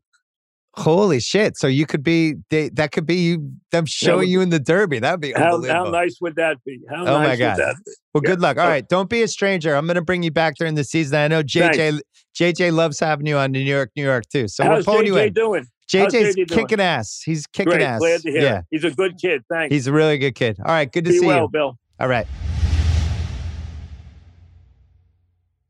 All right. Look, people pick this podcast apart in a lot of different ways. One of the ways is not enough Chicago, too much Boston, a lot of New York, a lot of LA, too much Philly. The Ringer has a lot of Philly people. We just don't have enough Chicago people. Jason Goff is here. You'll be seeing more of him in the Ringer. I'll, I'll just, I'll just say that. Uh, Yeah. You w- more announcements coming next week. First of all, welcome to the podcast. Good to see you. It's a pleasure. It's a pleasure. It's good to be seen. You know, I've been a lot of places in this uh, this media world, so now I can etch it off that I've uh, hung out with Dollar Bill Simmons for a couple minutes. before we talk about the Bears, which is the reason I'm pulling you on because I love the Bears under and I really want to dive into it. Yeah, yeah. I floated a Zach LaVine Ben Simmons trade to you that you initially you were repulsed by, you got upset, you and then then you were like, wait a second, that uh, and where are you landing on that now? Because that's still I think the second most logical Ben Simmons trade. I, you know, as, so when you first threw it out to me, obviously I was like, ah, that's probably not what the Bulls would want to do right now in terms of taking back somebody who has had some some public issues over the last couple of years, especially this last playoffs, where that to me was one of the defining moments of the playoffs. Not one of the best, not one of the worst, but one of the defining moments of him not taking the shot right there for everybody to see. I'm a huge Ben Simmons fan. I like I I still am one of the like six or seven people who believe like, hey man, if a 6'10 Jason Kidd kind of player is running around out there, then I don't know. I, there's a lot of dudes at point guard that I'm not really high on like I am him. The only thing that I would say is Zach LaVine is is coming a very important time in Bulls history where the Derrick Rose thing happened, the phenomenon of Derrick Rose, and then the crash with the injuries. The Jimmy Butler thing happened, the growth of Jimmy Butler, and then them not wanting to pay Jimmy Butler and Jimmy Butler moving on. And then the trade that brought Lauri Markkanen and all these, you know, Zach LaVine and all these other guys. It, it would seem to me that Zach LaVine has found a special place where you don't know if he is the number one on a championship team, and he probably isn't. But at the same time, this fan base is looking at it like, are, are you going to get 27 points on damn near 50, 40, 80 shooting again out of somebody like, you know, Ben Simmons? Obviously not, but are you going to find that draft? That, that, that are you going to have that draft capital to get that player? And I, it's something that you mentioned with, uh, I, I believe Russillo mentioned it, where 2015, 2016, you can look back at the top 10 draft picks, and only two of them are with their team still. So building through the draft, unless you have that first through third pick, maybe is tough. You know, uh, finding that franchise cornerstone. I think Bulls fans and the Bulls organization and Zach have met at a weird position where it's just time to figure out if this, if you can rock with this. If this was any other time, I think the Ben Simmons Zach LaVine thing would be more of um more of a, a, a thought. But right now, I don't know that Arturas Karnisovas and Marc Eversley know what they have. And I think they want to find out what they have this last year before they have to pay Zach or before they have to do something else. Uh, and I don't know if Ben Simmons is the, is the guy that's going to fit into their their game plan. Now I do know that they love uh, guys who push the ball up, guys who move the ball. Ben Simmons is that, but you know I think from what people have seen in this last couple of playoffs, they've soured on it. I'm one of the only people who haven't. I don't know if I'd pull it off because I'd still be a little hesitant that Ben has to get over something. whether it be in his head or whatever's going on. But yeah, I, am high on both players. I just I'm high on them in a different way, and I, I don't think it's going to happen. But like you said, it's a logical fit on each side because Lonzo Ball, I think, can play with Ben Simmons, even though you think that they're the similar players. I don't.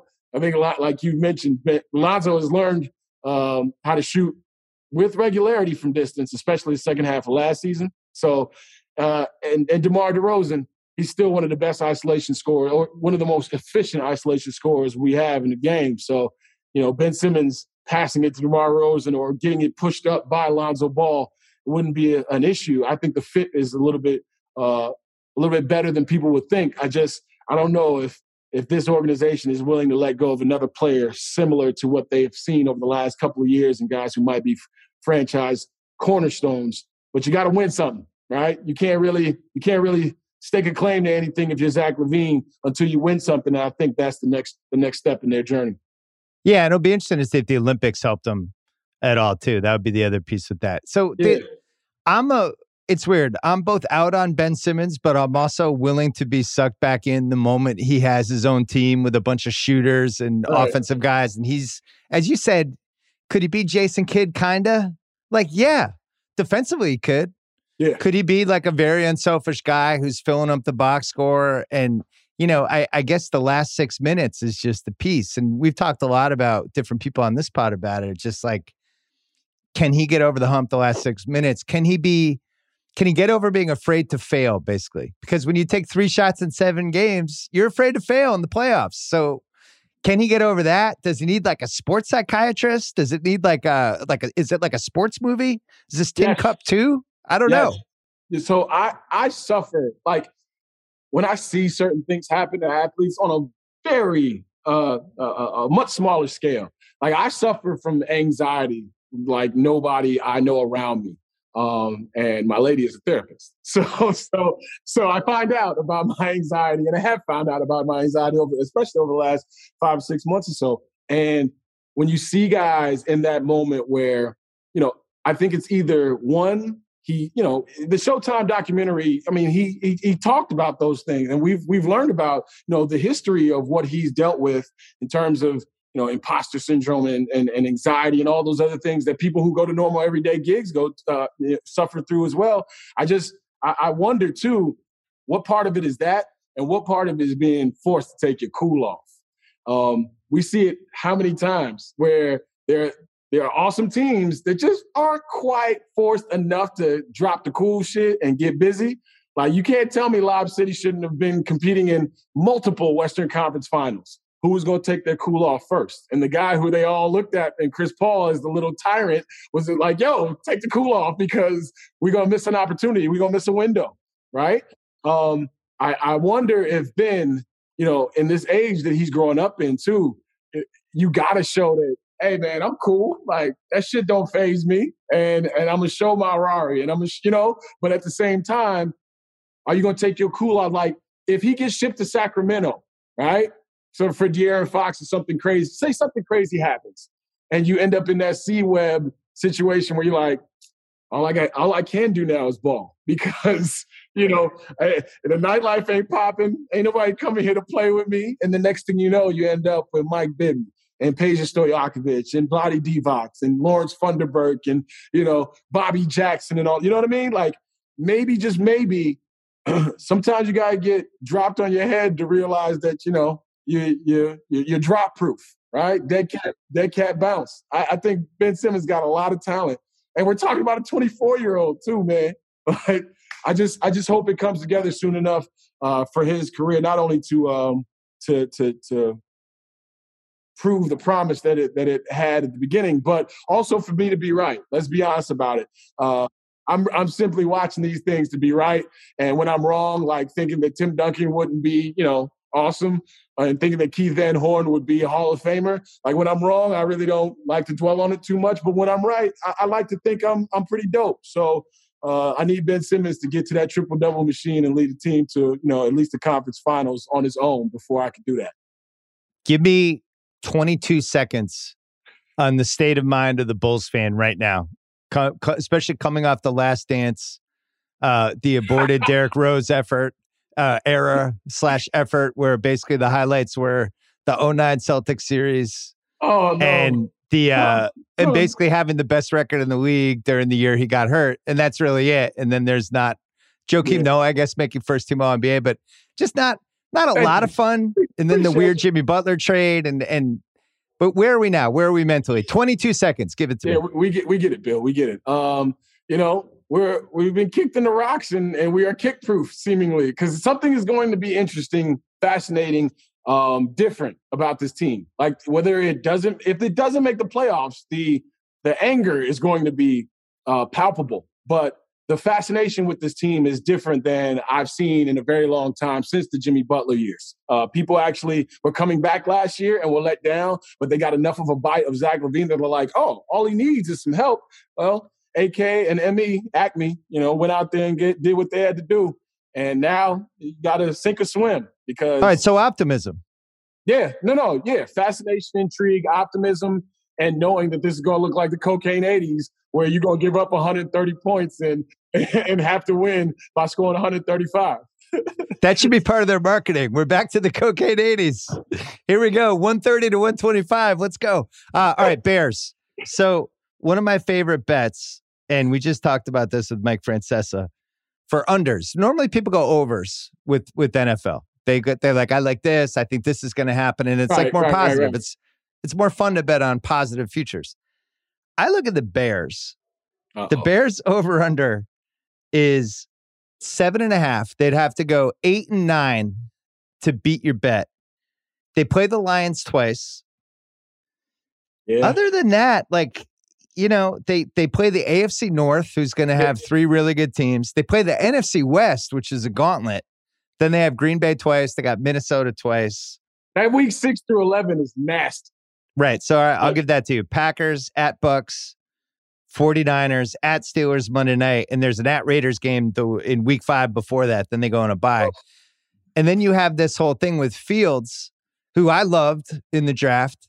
I mean, I have our Lord and Savior Mac Jones now, so I don't I don't have any I don't have any any remorse about Justin Fields, but uh, I really like him. I think he's going to be good. But I watched some of the Bears on Saturday, and, and you can't block. Nobody No. can block. That seems No. important. I don't No. love the skill guys. Uh, it just doesn't seem like a good team. On top of it, Matt Nagy has to be the favorite for first coach fired, right? So give me give me the case for the Bears going eight and nine. Yeah, it's nasty because you, even let's start with the last thing you said about Matt Nagy being the first coach that's fired. Or Matt Nagy could have a secret contract extension along with Ryan Pace that nobody knows about because th- what's happening right now is weird. The Bears might have the greatest quarterback that they've ever had in their franchise's history, and he might be the third quarterback. Um, and What a way to get your fans fired up. right. Well, see, this is the thing too with Kyle Fuller, uh, you know, uh, leaving and, and and some other members of this team not being here, and, and Akiem Hicks, you know, talking that talk during the offseason. I was saying to myself and asking my guys who host local sports radio, like, what the hell are y'all selling? Like, what can you tell people about Bears training camp? And then the draft came. And then closer and closer to Justin Fields coming off the board, you said, oh shit, are they going to do this? And I'll tell you now, they can win five games this year, six games this year. And if Justin Fields, like you said, our Lord and Savior from, from Mac Jones, uh, our quarterback, if Justin Fields, if Justin Fields can do something that Vince Evans and Kordell Stewart and Henry Burris and the maybe the three or four other brothers that have ever played quarterback for the Chicago Bears could do, there's gonna be one side of town that is is jumping for joy no matter what, and then there's gonna be the other side of town who is just happy because they're Bears fans. Listen, whatever it is, if it's going if it's gonna suck, it better lead to Justin Fields getting on the field as soon as possible. Because the, the line, yes, Jason Peters is is an older dude, 39 years old, and you're not gonna go on the couch and find tackles who can still get it done. I'm not saying Jason can't, but the injury factor is real. You're 39 years old and you've missed time because of injuries. Now, if he goes out there and plays all 17 and plays at an all pro level, I'll be surprised. If he plays six or seven games at a really, really high level and gets hurt, I won't be. And then you've got Larry Borom and Teven Jenkins, who's had a back surgery already as your number two, second round pick. if you can't block it, you can't beat it. You can't win. The defense is going to have to win. And I, there's corner issues. Like Jaylon Johnson is their number one, but he's a young guy. Artie Burns, I think, should be the number two. Kindle Vildor is a guy who they drafted, who they like, who I'm still waiting to see something out of. Their safeties and Gipson and Jackson are two playmakers, but Jackson is a guy who, you know, has become a playmaker and maybe some of the some of the the subtleties have been skipped. You know, he's a big play guy, but there's some missed tackle stuff that people worry about. And last year, when he didn't force any a lot of turnovers, people were asking, "All right, so what does Eddie Jackson do?" I'm looking forward to him because he's got the weird number two this year. I, by the way, the weird numbers are going to mess me up all year long. The college numbers, Eddie's wearing four, Damien Williams is wearing eight. Um, and as you said, the skill receipt, the skill, the skill positions. Cole Kmet is supposed to be taking over for Jimmy Graham. Cole Kmet didn't get on the, the field uh, in the first half of the season uh, the way that any Bears fan would have liked. So how are you going to manage these dudes? Can I right? interrupt you on Cole Kmet for one second? We got, you yeah. know, my son collects football cards. We got this awesome Cole Kmet autographed, limited. It was like, you yeah. know, one of 20. So I was like, man, I hope Cole Kmet's good. And then you watch the Bears, you're like, eh, all right. Right. no, no, he's gonna be fine. He's, he's fine. fine. He's fine. He's I'm not gonna be. I'm not gonna be selling that uh, card on Goldin Auctions for a million dollars. I guess right. is my point. Right. He's right, fine. right, right, right, right. He's not. Yeah, he's, he's not. Yeah, he's not like uh, Cole Gates or Cole Gonzalez or you know or, or Cole Gronkowski. He's Cole Kmet right now. Right? And your running backs uh, are like a C minus. I, I the mean, thing with me with give like him the damn ball though. You gotta give him the ball. David Montgomery is a player.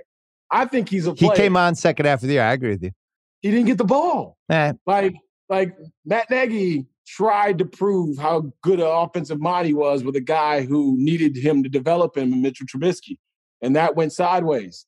And if you're going to tell me that Andy Dalton's the starter, then don't tell me that competition is the most important thing because obviously the best player and everybody sees it is Justin Fields. If you don't want to put him behind a bad line, fine. But is the line going to get any better when it's hurt and it's week six? So it, there's intrigue and just like the Bulls. There's intrigue, there's fascination, but I don't see this team competing for a playoff spot. And if they do, I'll be surprised. I'll be surprised, and, it, and it's probably going to be because of the defense and bringing the kid along. Because Justin Fields is a rookie, he's going to make his mistakes, but I think he's just as good as Justin Herbert or some of these other guys who we've seen, you know, star in their first year. Uh, he just doesn't have the, the weapons that they have. Allen Robinson is amazing. Darnell Mooney is an up and coming star, but after that, I think you got a bunch of special teams dudes. There's some good stories. Rodney Adams is a great story if you really check out his deal. Um, playing a game for his late mother and having a ch- just had a kid, but it, it's the, the talent is sparse. Like the talent is on one side of the ball, and then on the other side of the ball, you just don't know what you have across the board outside of Allen Robinson. Well, the move is you can't start him week. I, am not the first person to make this point. You can't start him week one in a night game against the Rams with no offensive line. You just can't. Then you got Bengals week two. It would be too easy to be like, just save them to week two. Maybe you try to steal that game with Dalton. You got at Cleveland week three. Maybe avoid that. But then week four, Lions seems like the time. That's when I would. It, otherwise, you just got to start them and, and throw them against the Rams and see what you have. But I just wouldn't do that. I don't think it's worth it. The Rams could like, you know, that could be like an elite. After watching that hit he took when his helmet got knocked off, I'm like, I'm not starting this guy against the Rams. And, and, and, you know what? That that hit was very important because that hit came because he slid the protection. And when you slide the protection, there's a hole in the, there's a hole in the offense that you can't block. He never looked at the hole and got his head blown up.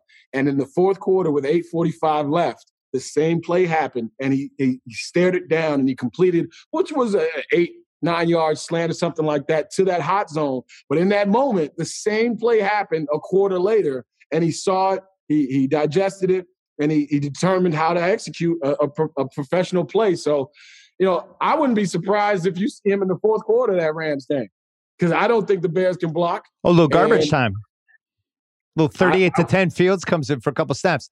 Give me the, before we go, give me the t shirt jersey percentage by December of Fields jerseys compared to everyone else in the Bears. What is it, like nine out of 10?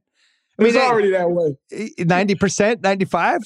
Yeah, yeah, it's already that way, and the, and the other ten percent is wearing Alex Caruso jerseys because he, he, he, he's the grit and grind that a certain section of Chicago really needs to see perform well. You know what I mean? um, well, listen, I'm excited to have more Chicago talk on the Ringer. I'll just leave it at that. We might have some announcements next week. We're just we're just planting some seeds here. Uh, yeah. Congrats on Fields, though. I have a lot of Bears fans in my life. And the fact that I have friends who are like in their late 40s who are like, I've never had a good quarterback. Like, fuck you that you had to watch Cam Newton for a year. I've I've been watching your version of Cam Newton last year for 40 years. The hey. highlight for us was like Jim McMahon and one Jay Cutler year. Like, leave me alone. So now you have somebody. Congrats. Hey, this is for Steve Stenstrom and Peter Tom Willis and Mike Tomczak. Peter Tom Willis and Moses Moreno and and Chad Hutchinson and and all the all the guys who came before him. I am telling you now, I'm very. I was high on Justin Fields last two years in college. I, last last year in college, I thought he was the best quarterback in, in college football. To be honest with you, and now we just hope that Chicago doesn't break him because Chicago is known. Ask Muhsin Muhammad, as he said, that's that's where receivers go to die. Well, if they're going to die, that means the quarterbacks are out, you know, putting them in the grave. So let's let's hope that uh, Justin Fields is the quarterback for this team for 12, 15 years, and we take a couple of trips to the Super Bowl because this city needs it, man. 85 was a long. T- I'm 40 years old. Okay, I was five years old the last time the team that everybody is under the umbrella of won a Super Bowl. There's there's Sox fans, there's Bears fans, there's Cubs fans, there's Bulls fans, but everybody's a Bears fan, right? Everybody's a Bears fan in this city, and uh, it would be good to see that position, the most important position in professional sports, to be uh, manned with confidence. to be locked down. Yeah. yeah. All right, yeah. Jason Goff, good to see you. Uh, look forward to uh, seeing more from you. Yes, sir. All Appreciate right. you, man. Take care. All right. Anytime it gets super weird with ESPN, I always bring Jim Miller in. He wrote the definitive book about ESPN. He also wrote the definitive books about SNL and CAA. He has a book coming out about HBO in when is it? November, December? November 16th. Yeah. All right. So I texted you. I said, Is this the craziest ESPN year ever? And you were like, Ha, not even close. Like you just scoffed at me. What was the craziest ESPN year ever? Uh, I mean, I think I think the big battle with Keith and Dan because that was they were straddling two eras. They were, you know, still sleepy Bristol, but at the same time, all of a sudden, for the first time, they're on the cover of TV Guide and they're trying to repress talent and they're trying to keep everything like the toothpaste back in the tube. And so it was all over the place with Berman, with you know uh, Bob Ley and Robin Roberts and Bob, you know uh, Charlie Steiner. I mean, there was a lot going on then and uh, I think that there were a couple years in the '90s where it was um, it was pretty tough. The only difference is that it was kept quiet. Hmm. Until you unearth all of these little nuggets for your book. I mean, some other stuff came out, but way more people watching ESPN in the '90s too. That's the other thing. You figure yeah. like the cable audience was probably four times what it is now, something like that. I would guess. Well, Sports Center was appointment viewing. I mean, you couldn't get you didn't even have a phone to get shit on. I mean, so right. uh, I mean, it was just a whole different time. But they, you know, they still were very, very concerned with keeping. You remember Steve Bornstein said it was up to me. We'd rather, I'd rather robots doing the shows. So, Maybe we're headed that way. That might oh, be ESPN in 2030. Without a doubt, AI will be taking over the whole network computer generated anchors from the past doing uh, Sports Center and PTI. So a lot happened this year already. We had um, the Rachel Maria thing, which is in the running for I think weirdest ESPN scandal we've had. It's not number one, but I think it's a strong like two seed in the bracket. Um, and then now Stephen A. Max is off first take. I guess because Stephen A. seems to be like he's gaining power. And then all of a sudden, yesterday, Rachel Nichols got blasted out of there. Jump got canceled.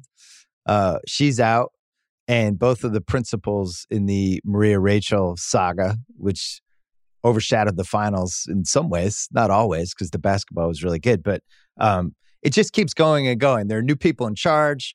There are people getting pushed out. There's talent gaining power. Um, signature shows, the chemistry and the the talent on those shows is just getting flipped. Um, and you're saying this isn't even remotely the craziest, but what's been the biggest? Mean, what's been the biggest surprise for you this summer?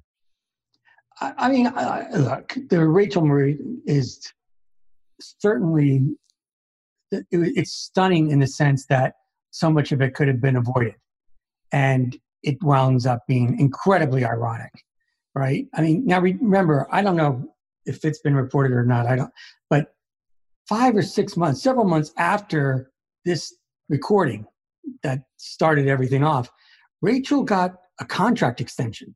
Mm. I mean, they everything was fine with ESPN and Rachel Nichols. They went back to her, and it wasn't even like her contract was up. They went into existing contract and gave her an extension. And so all of a sudden, some people put together a portfolio for the New York Times, and it drops coincidentally at a key time, both for the basketball programs at ESPN and also before Maria's contract. Lo and behold, there's a article, and then the world turns upside down. Um, you know, there was nothing new. There was nothing new in terms of what management knew. It just was a calculate. You know, it's an idea of how the response was, and uh, that's that's a that's a bit tricky. Well, also how it affected some of the other people involved in the NBA coverage, how it affected black employees who wondered why the network didn't do anything. Like there's a lot of things, but ultimately it seems like the decision they made to basically not handle it at all and just kind of hope it went away was this very old school 80s, 90s decision that I'm just not sure you could do in the internet anymore. But really it seems like it seems like the decision was made by HR because they're the ones deciding could she sue us if we did anything and HR's like yeah, you probably can't you probably can't get rid of her because she could do this, this, and that. And then five months later, give her an extension. So now at that point, if you're reporting that, then now you really can't do anything. But it just seems like a clusterfuck, Jim. I mean, why can't she sue them now? That's a great question. I assume the way all of this came out, and she had a tweet right after the announcement that there was some sort of detente that was reached, but who knows? You're right. Maybe she could.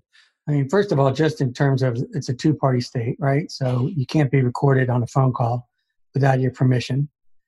And then, uh, you know, I mean, she's certainly got a case. Uh, I, I, mean, I'm not a legal scholar, but I think that's one of the things that a lot of people are wondering why she didn't sue before and and will she sue now? Uh, you know, that's that that's that's a pretty big question. I guess some people in Burbank have have evaluated that, or maybe it's part of her separation agreement. I have no idea, but it's a that that, that is a that's a big question. I mean, part of it also is, look, you know, because you used to be part of it. Mm. NBA programming at ESPN is like a ground war in Southeast Asia. They just can't get it right. Yeah. I mean, it, listen, you, you had Adam Silver turning into David Stern by talking about like a network's programming and how they're handling things. I mean, Adam has been, you know, the kind, elegant gentleman about all this stuff. I mean, David used to get in there and, and, and you know, fight and advocate for certain things and announcers. I mean, Adam really got upset. I mean, I would have to assume that Rachel will wind up on NBA TV. Um, yeah, it seems like that's at some point she ends up there doing interviews or something like that. Curtis and I talked about this during the finals. Bryan Curtis, who does a great job writing about all this stuff for us. He's a smart um, man. They don't care about Countdown, which makes it so funny that they constantly tinker with Countdown, change it, pay giant salaries for it, and do the whole thing. But then when you watch the last two rounds of the playoffs, there's barely a show. There's no the pregame show is like all commercials and all four minute segments where everybody. Curtis wrote a great piece about this. Everybody just basically takes turns speaking for 20 seconds and goes to the next person. The halftime's two minutes long in the finals. It's two minutes. Then after the game, they're immediately trying to get to Sports Center so they can get the Sports Center money. So I guess my question is, why even have first of all, I mean, we can get to the jump in a second, but why even have countdown? Now they're talking about, oh, it's going to be Stephen A. and Wilbon and Magic potentially. There's all these rumors. Why would they throw more money at a show that they fundamentally don't care about? Oh, I think you're conflating uh, not caring about it with either the revenue stream or just the just incompetence. Because I would argue that they care so much about it. They paid a fortune for Sage Steele. They paid a you know really good money for you. They paid, then they paid really good money for Beadle. I wasn't, my money came before they made me go on that show. I, I, already had the contract. They just gave me a little extra. They wet my beak. They gave you, they gave you extra. They did some beak wetting. They were, paying you what you were being paid. They could guilt shit you into going on it. I mean, I think that they cared too much about it. I mean, I, the they definitely did when in the early 2010s, but I, I don't know how anybody who cares about television who cares about the quality of it could watch those countdowns during the finals and be like, man, we're so close if we only have the right talent. Fundamentally, if nobody is allowed to have a conversation, how are you going to have a good show? That's the whole point. Like Turner has these nine minute half times where everybody actually gets to talk and interact. You're never beating that unless you change the format of your show.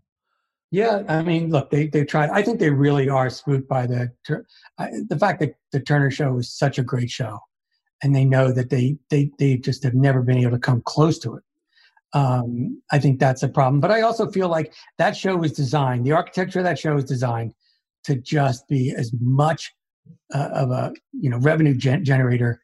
Um, you talk about Countdown. Yeah.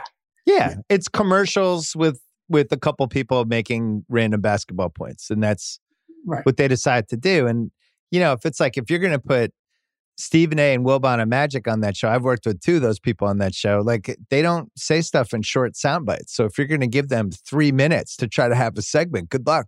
It's not going to oh, happen. They'll be introducing the segment, and the segment will be over. No, they will have to totally create a, a whole new paradigm for that show if that's if that's the case. Um, but do you think Curtis asked this point in his piece? If Barkley was on that show, the way it's it's presently constructed, where so much of it revolves around the host setting up, coming in and out of commercials, and then nobody has any time to speak. Basically, would even Barkley be good on that show? I don't know if Barkley he would be would, that good. No, but Barkley wouldn't do the show. That's well, the great point. Yeah, he would just say, "Wait, what's the show? That's the show? Yeah, count me out." I got yeah, I get to talk 15 second sound bites. I, awesome. No thanks. He would just say no, you know, which is basically toward the end of uh, your time there. That's basically what you were saying. I, you didn't want to do it anymore. I mean, it gets well, I didn't. I didn't want to do the second season because I I would send them these long memos about here's why the here's why we have a limited ceiling with the show. It's a lot of it is to do with the structure and how you're approaching like opening segments and stuff and they just they didn't care because they want everything to look like sports center so it was never going to be a good show yeah i mean but I, I would be very surprised if they get those three and keep the show as is. It's almost impossible. It's it's almost impossible. And then of course they're going to have another show like the jump. They just won't call it the jump. I figured that i i just thought malika gets that show. They call it NBA Daily or whatever they call it, all the same types of people that are on the jump, but it's way less built around the host. There's no five minute self congratulatory monologue at the beginning of it and none of that stuff. And it's just like basically Sports Center about the NBA. Can we just channel our uh, Bradley Cooper here with some silver linings? It's yep. un- Malika really, I mean, in a, in a story that had absolutely no good news to it, Malika was the silver lining because she not only is it show that it's a meritocracy, but she delivered time and time again under incredibly extraordinary circumstances, you know, at various points. And, she and she's like she's like nine years older than my daughter. I mean, she's they threw her into the fire. It's incredible. I think she's like really 25. Good. Yeah, she's really good. I mean, they lucked out big time. Well, what and, do you do if you're them? Like you're covering basketball, you have this unbelievable asset in some ways in Woj because he has all the information, but you're also like kind of how do you make that work on TV? It's never it, they've never been able to make Woj work on TV with the information. Twitter is always the best format for him. But then when you have like something like the draft and he's spoiling each pick on Twitter and they then people watching the draft are like, why am I watching this? I should just watch Twitter. I mean, I think there's a fair I think there's a fair analogy to be made with Schefter. And you see what Schefter does on NFL. I mean, I mean, Woj is, you know, obviously Woj, but I think that there is a way to incorporate that kind of insight and news breaking into a show. Yeah, you um, pull them into the segments or you pull them into the segments and you have real conversations and then you bounce off of that news. You know, sometimes right. they would come in, Woj would, you know, say all of a sudden like this and this is going to happen or so and so is going there. And then they'd go back to a separate conversation. I mean, that's, it's like while you're there breaking the news, own that news, talk about the repercussions, talk about how that's going to change either the game you're about to see or, or something else and um, you know, and then it becomes fun. I mean, they just didn't integrate him right. But he's yeah. I I always thought I always thought he should be like in Woj's bomb shelter, and they just go to it, and he's in like an actual shelter, and he's just like dropping Woj bombs, and then does like a four minute segment, a lot like the Schefter thing, because I think Schefter works on the NFL and they haven't been able, been able to figure out how to make that also work for Woj. But I don't think it's Woj's fault. I think that they just don't understand how to conduct. I agree know, with you. I don't think it's Woj's fault either. they have some, you know, it's like they have a beautiful violinist. They just don't have a conductor. They just don't, Yeah. have, don't have a way of making it all sound pretty. So as as we get distance from this Rachel Maria, this whole thing, it actually seems like people a little bit are like, wow, that was that was crazy how that worked out for Rachel. Whether you agreed with what she said, all, all that stuff, just fundamentally how it played out. It seemed like the the pieces that I read from all the media reporters were like, wow, that that was just completely effed up by ESPN. What a disaster over the course of a year for how to handle a crisis. And I Well, think that's going to be the legacy of this, right? Is like, how can you handle something this badly for a year? Well, the other ironic part of it is forget about what's in the papers. People at ESPN who, let's just say that there were some people who were not big fans of Rachel. Even Yep. they, even they are saying she got a raw deal. And, you know, they can't believe the whole saga. And so I think it's a, it's one of those things where now that both of them are kind of removed from the equa- equation, it still lives and breathes. And the repercussions are going to be both on the managerial, you know, side and just in terms of the NBA coverage side. I think it's going to be with them for a while. It was really, it is really sad. It was really screwed up. Yeah, and like borderline traumatic. And a lot of people either lost their jobs or they're getting transitioned out. And um, it's led to, they brought in Dave Roberts, who was on the radio side, I guess, to run the NBA stuff. And usually when the new person comes in, they're going to bring in all their own people and kind of do their own vision for stuff. But, you know, it's interesting watching from afar as they've screwed up a couple of these things. And look, I think ESPN's in a really hard spot in some ways because of how their business has changed the last eight, nine years. You know, and you, it it just feels like they're constantly playing defense and they're playing whack a mole with crises that come up and stuff like that compared to what it was like, you know, which I think was like the real recent heyday probably 09 to 2012, stuff like that. I think what's interesting about what's happened in that company, you have all these cutbacks. You have to get rid of like your bench basically, right? So if it's like a 50, think of the whole company as like a 53 man roster. So you've had to get rid of some of that. And now you're basically trying to play football with like a 40 man roster. You're putting a lot of responsibility on certain people.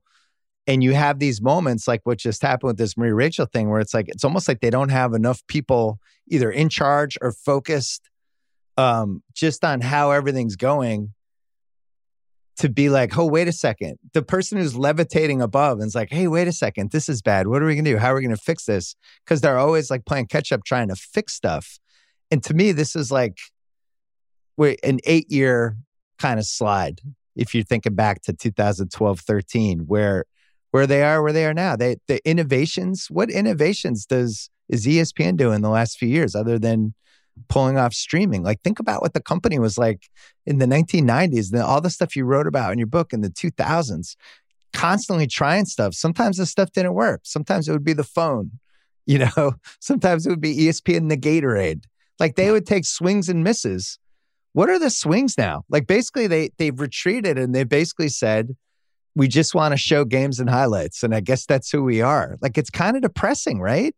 Well, listen, first of all, on the talent side, I think it's even more drastic than what you suggest because, I, and look, at one point they had over a thousand people on camera. Mm. They deals with over a thousand people. Right now, they made a decision several years ago, and Stephen A. was the beneficiary of that beyond anybody's imagination, and more so than anybody else. That there were probably, I would say, Bill, like ten to twelve people that they really care about. yeah Everybody else forget about it. And in fact, you know, if you look at this past year, what they've done with a lot of talent contracts, they've actually set out a number. They've given the number. This is the number. If you want to stay, you can accept this number. If you don't, then we wish you well. I mean, there's really not even a lot of negotiating. There's a whole middle tier that used to be able to, they weren't making Berman money and they weren't making, you know, big Stephen A money, but they were making, you know, Real money. Yeah. good money, like two and a half to five Hmm. a year. And all those, sal- a lot of those salaries, Van Pelt, no, but a lot of those salaries have been slashed considerably. Some people on air have taken 35, 40, 45% haircuts. And they just said basically, we defy you to go someplace else, or if you do, goodbye. But they've really just made a core. That's how Stephen A got to 14. You know, I mean, look, Max, Max has kicked off that show, but they'll probably give Max Le Batard's window or something like that. He'll still be making his, you know, whatever it is, you know, four and a half, five, whatever he gets. I mean, he gets, he, he makes a pretty penny. And so I think as a result, it's, it's like there's just two fundamentally different worlds where, you know, if you're in that, if you're on that list, if you're on that A list, they're going to bend over backwards for you. They're going to try and accommodate you, figure out a different thing, and you know keep your salary high. If you're not, you forget it. What part of ESPN is growing right now? Because you think about like they were always adding buildings, building buildings to Bristol. Um, they well, expand the to LA. They do the SEC network. Like they're always going. Like, what are the parts that you think are growing now? Oh, the the biggest is the chorus saying we should spin them off. I mean, right. that's that's what it basically is. I mean, if you look at the cable bundle, I mean, we knew this like ten years ago, eight years ago. Yep. Let's say fourteen. and fourteen, it became pretty clear. Yeah. But in Burbank now, I mean, you're really starting to hear more and more people. Uh, they uh, they might have to spin them off. It's just. What does spin them off mean? Like sell them to who? Somebody who is very very comfortable with advertising and somebody who's not going and who's going to be able to absorb that advertising matrix in a much larger advertising matrix so you don't get hit so hard. Remember, at one point, I mean, what do you think? Pixar and Marvel and all these things, they were bought with ESPN money. ESPN was, you know, generating $12 billion a year in revenue. Right. I mean, it's like, it's unbelievable, right? I mean, so that's not happening anymore. And, uh, I think there's a real question about ESPN's future now in terms of. But, but look, they still spent they they spent a lot of money on the NFL. They got a, the best NFL deal they've gotten in a while. They I think they overspent. No offense against Jimmy uh, for the NHL. I mean, they're still spending money, and so it's not the big kind of growth equations or growth stories that you're talking about. But it's not like they've completely retreated. Well, the the the way they've grown is they've tried to solidify the sports red stuff. Yeah. UFC was another great deal. They or, just have they've put most of their resources toward games. Yep. Which you could argue makes a lot of sense. I, I guess like what's been interesting to me, and I don't want to say it's bittersweet. I haven't worked there for six years, but it's just just thinking back almost 10 years to when, you know, Bodenheimer's last year, when Skipper was running content for him and just what a machine that place was and the vision that they had and just it just seemed like anything was possible and they really took big swings i really loved working there there's like a four or five year stretch as fucked up as that place was and is where it was like this is a cool place to work we really try to do stuff you know and we we try to do stuff other people aren't doing and then that really started a shift the last year and a half i was there and it, it also became way more dysfunctional the uh, last year and a half i was there well, it became very, very big, and some people weren't in the right jobs. But the truth is, Skipper got Shapiro's job by articulating that vision of live, live, live. I mean, he came at the exact right time. Like he went and gobbled up. I mean, the first day he had the job, he flew to get the World Cup. He stole that away from NBC the very first day. He was a soccer right and then he did it with Wimbledon. He did it with, and then these long deals with all these conferences, twenty-seven billion dollars in college football. It was the perfect timing because the money was flowing, and he was doing. Nobody was doing eight-year, nine-year, ten-year deals. I mean, he he he totally transformed the business, and then he became like George Steinbrenner with talent, paying like enormous sums of money to people like Bill Simmons and. Oh, I'm just kidding. I deserved uh, it. They Skipper never regretted a Bill Simmons contract. I'll tell you that, Jim Miller. I, I, I think that's right. I think that's right. But let's face it, you did raise the bar. I, maybe. No, I uh, there's no maybe. You raised yeah, the bar. Uh, there was some. Yeah. I kept it quiet. Um, look, it was it was a really cool place to work, and it was also really dysfunctional. Even when we were at the heights. I mean, I remember like ESPN Films, which was a, a bunch of different names we must have had four or five bosses over the span of five years, including like when we were doing for 30 for 30. Our bosses changed three times for that just in the first couple years. I had on the website, I think maybe five people running the website in eight years, something like that. It was John Marvel, then it was Neal Scarbrough, it was John Papanek, then Rob Kingston there, and then Rob Kingston. Like they, it, things were always in flux. And then on the TV side, same thing. I, I remember when Skipper flipped Norby. I mean, we're going super inside baseball here for the audience, but when he flipped the jobs, yeah. yeah. he Wildhack was in charge of scheduling and Norby was in charge of production. And Skipper's like, I'm going to flip these jobs, which was basically like making a baseball manager. It was like Ted Lasso. Was like making, uh, you know, a football coach, a soccer coach. But it just it was really weird behind the scenes, but it didn't matter because ESPN was killing it, making a ton of money. But as soon as they weren't, and as soon as there were cutbacks, all of a sudden this dysfunction becomes, you know, way more noticeable. And people are like, wow, ESPN, it's really getting crazy there. It's like, let me tell you something. It was always crazy. You know, it was crazy because you wrote the book. There was never a normal time at ESPN.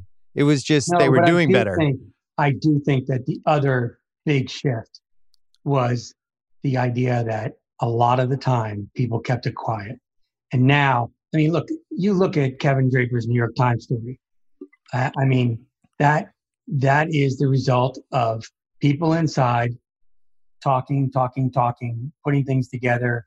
Um, and, you know, those things did not happen, uh, you know, to a large, to such a degree. And I think that's probably one of the reasons why dysfunction has become capitalized there. I completely agree with you. I mean, I think that it's been a big place. It's been a difficult place to run. A, a lot of times people were in the wrong jobs. But I think that what we've been seeing over the last five, six, seven years. And I think that, you know, the comms team at ESPN would certainly, I think they would agree that just becomes unmanageable at some point. Social media made it harder. I think the the blogs and the hyper coverage of stuff, which we just didn't have. You know, you talked about Keith and Dan. It was like the early days of the internet. Nobody really knew two thirds of what was going on, and you might read one story or hear a rumor or hear a third hand rumor or whatever. But just wasn't covered the same way. And then there was also just the idea of like you can tweet, but you can't do your own personal opinions, and you can't conflate anything with sports and politics, and you can't say this and that.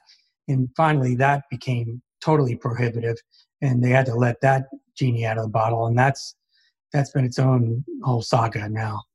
Well, I remember they were very controlling in the mid 2000s with stuff, right? They there's just the upside for content people. Ultimately, they didn't care. They knew where they were making their money, and it didn't. The website really mattered, but ultimately, like nobody who wrote for the website, they they were always going to default to the website over the person. Um, I think as as we hit the social media era, and you, if you're a columnist or you're a sports center anchor or you're whatever, you're also this person online. And as that evolved over the next 10 years, and the interaction people can have with fans, the things they can see in their replies, that opened a whole can of worms. I saw it. I, I remember doing TV once with somebody who every time we took a break would just go on Twitter and read the replies and go crazy what yeah. people were saying. And, you know, half the time it's bad. But I think all that, I think social media, not to blame you know, that's like a hacky thing to be like, it's social media's fault. But I do think social media exacerbated a lot of stuff that was under the surface. You know what I, I mean? Think, I mean, not to sound self serving, but I think that's one of my favorite Argent podcasts I've ever done. I did the Argent. Yeah. You, you and Skipper helped out on that one. I, I that, that was the best story because it was just absolutely crazy. It was absolutely crazy. All the, the roller coaster, the chutes and ladders that the company went through trying to figure that out. And in fairness, a lot of companies were trying to figure it out, but they didn't have as many people who were you know going to be i mean can you imagine if you had your twitter platform when they wouldn't let you uh, interview obama when you got the first time the you were able to get obama like, oh my god.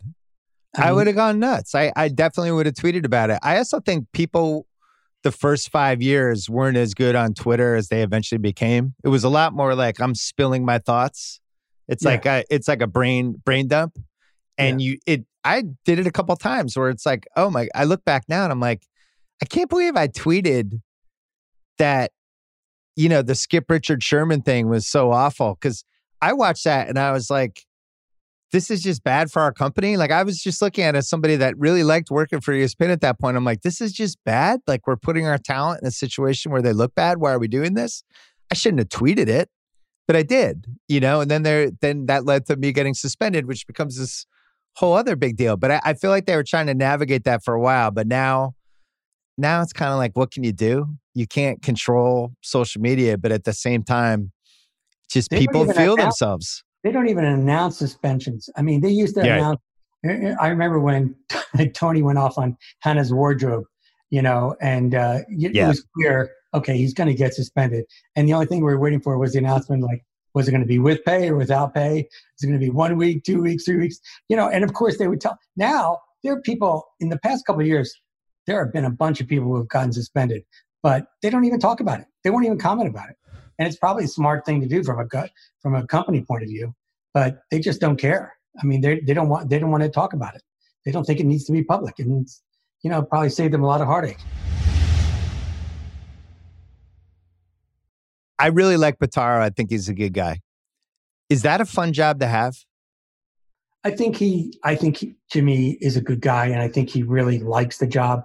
I think he's always thought about it. I mean, he had his nose pressed up against the window, at least to be number two when Skipper was around. That didn't happen. Mm. But I think I think the thing that you can say about Jimmy, even when things don't go the way even he would want it, is that he loves the job. I don't think he realized how hard it was going to be, in part because you have to be in the chair to realize that, and also I think just a bunch of shit happened that you know you you can't predict. I mean, obviously COVID, but other things as well, personal matters, and I mean th- this whole thing with Rachel and Maria. I mean, you don't really think that's going to happen. You know, it's going to happen. And the other problem is, I don't think he's got a lot of people who can control that Yeah.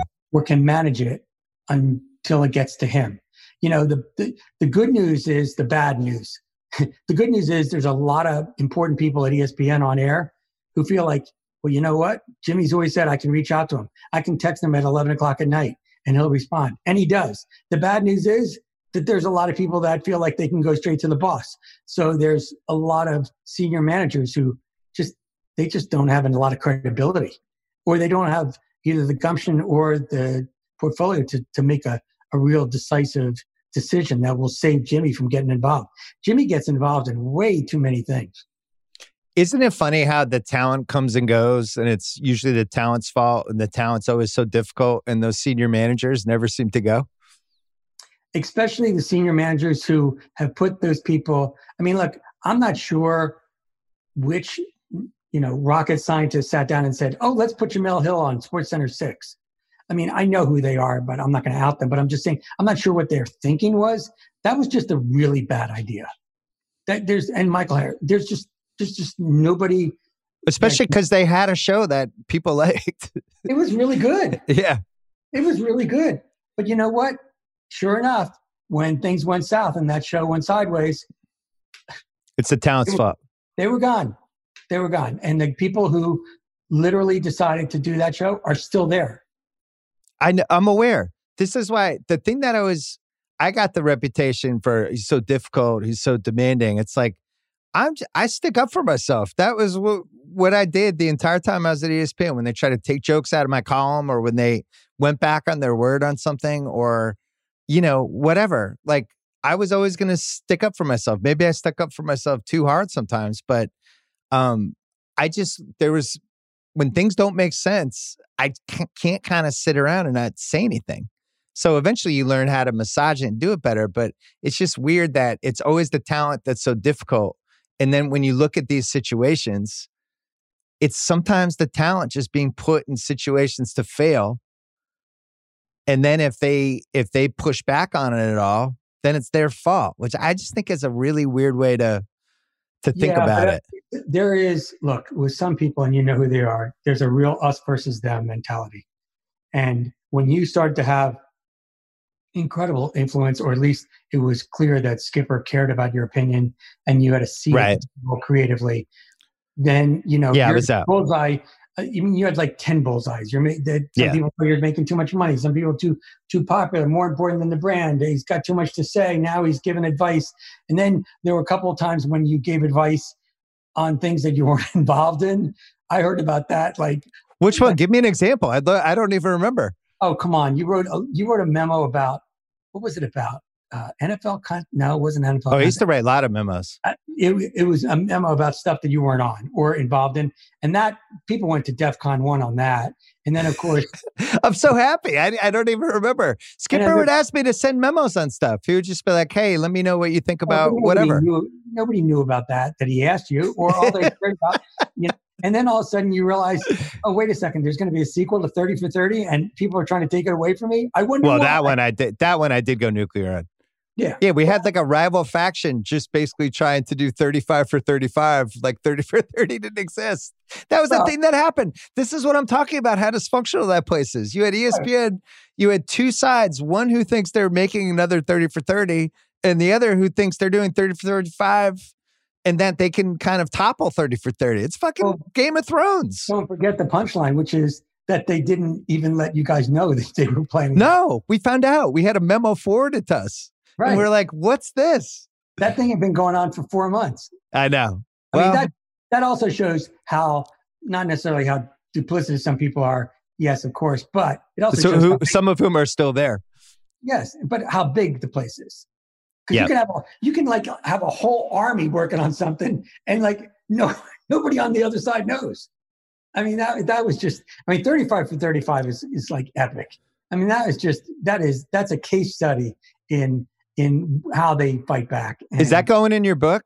When you do, you got to do another. You have to do the sequel, right? Oh yeah, you well, have to. Thirty-five for thirty-five is definitely yes. That's a that's a hardy perennial because it had it touched so many different. It, it it literally was a reflection on on so many different facets of the culture and on certain people who yes they're still there. Well, and that was also Skipper who was very hands off with a lot of this stuff. And a lot of people acted accordingly and tried to grab territory and real estate and they would nod to him in a meeting. And then as soon as they left in the meeting, do the opposite. And, you know, that well, was a big problem. you got to love the fact that sometimes John would explode like a bomb in the middle of something. And he knew there would be collateral damage and he would just walk away. like, you guys just sort it out. Like, I don't care. I've made my decision. Uh, this is not second grade. I know there's going to be a lot of you know warfare and guerrilla warfare and bad you know kind of bad uh, people going at each other, but he didn't care. He just wasn't going to reduce. You know, he wasn't going to get involved in that stuff. He just was staying at thirty thousand feet making decisions. I guess so, my point I mean, of the of this part of our conversation is like this place has always been dysfunctional, and yeah and really successful at the same time. And a lot of giant companies, I mean, I'm sure Facebook is incredibly dysfunctional.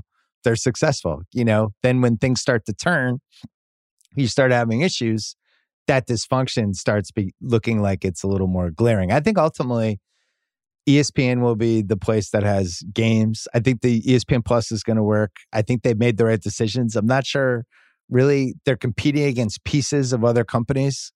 And until Amazon or Apple just says, we're taking this, ESPN's going to be fine. But the moment Amazon or Apple is like, we're taking this, now that might be eight years from now, but that's that, that will be the challenge. Apple could buy them with the quarters and dimes and the couch cushions. Oh my God. With the, how about with season two budget of the morning show? They could just buy ESPN. It's, it's, it's, it's, it's a joke. It's a joke. But I think, you know, one of the things that we've seen from Tim Cook is Tim Cook is really smart about being disciplined about what they do and what they don't do. And that's that's fascinating for somebody who's sitting on that much money. You know, somebody else in that chair would have been on a huge buying spree and would have gone outside their sweet spot.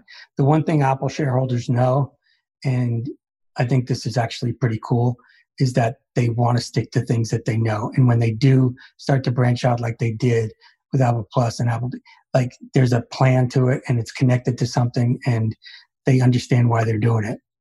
Um, you know, but not to say that that will be the case for a long time. They may they may decide to spend some money. Well, and then on the flip side of that, uh, HBO, Casey, who's just continuing, he's just on a run. Casey Bloys, the guy who uh, makes all the programming decisions for HBO. I'm biased. We have our music box documentary there. I love working with HBO. Casey's one of my favorite people that I think I've worked with, but his taste for shit. I you could argue he's the most valuable executive right now. The fact that over and over again he's just pulling off these water cooler shows for this network that basically they tried to dilute with the with the whole HBO Max and it was so confusing and the, and it really seemed like the brand was in danger and now it seems fine again and I really feel like it's all because of him. I was asked after Zaslav and uh, Malone bought the company, you know, basically, uh, I guess everything's up for grabs, and I said, yeah, everything but Casey Bloys. I mean, uh, there's there's just no way that David or John or anybody who's going to be involved in that company is is going to touch Casey. Uh, you know, I think he's he can he can certainly write his own ticket, and because he's so loyal to his team, I think his team also has a sense of uh, security that uh, you know I, I, think that a lot of places, particularly at this time, don't. I mean, maybe not every department and not every division at Warner Media or HBO or HBO Max, but certainly that programming team or people like you. Did you did you work with Nina Rosenstein on? Yeah, yeah, she's terrific. The the thing with Casey, he managed to protect a brand that was in danger. You know, and you see, just look at what, what's happened to ESPN even in the last eight years. Like how many different ways your brand can get screwed up if the wrong people are in charge or the wrong the wrong thing happens or all of a sudden you go sideways on this one thing you don't see something in time and with hbo is at this point wh- whenever it was when they got bought when right when Plepler was starting to stomp his feet a little bit about what they're trying to do, it was hard to tell how much was histrionics and how much was, oh wait, he's really worried about this. And as it turned out, he was really worried about it.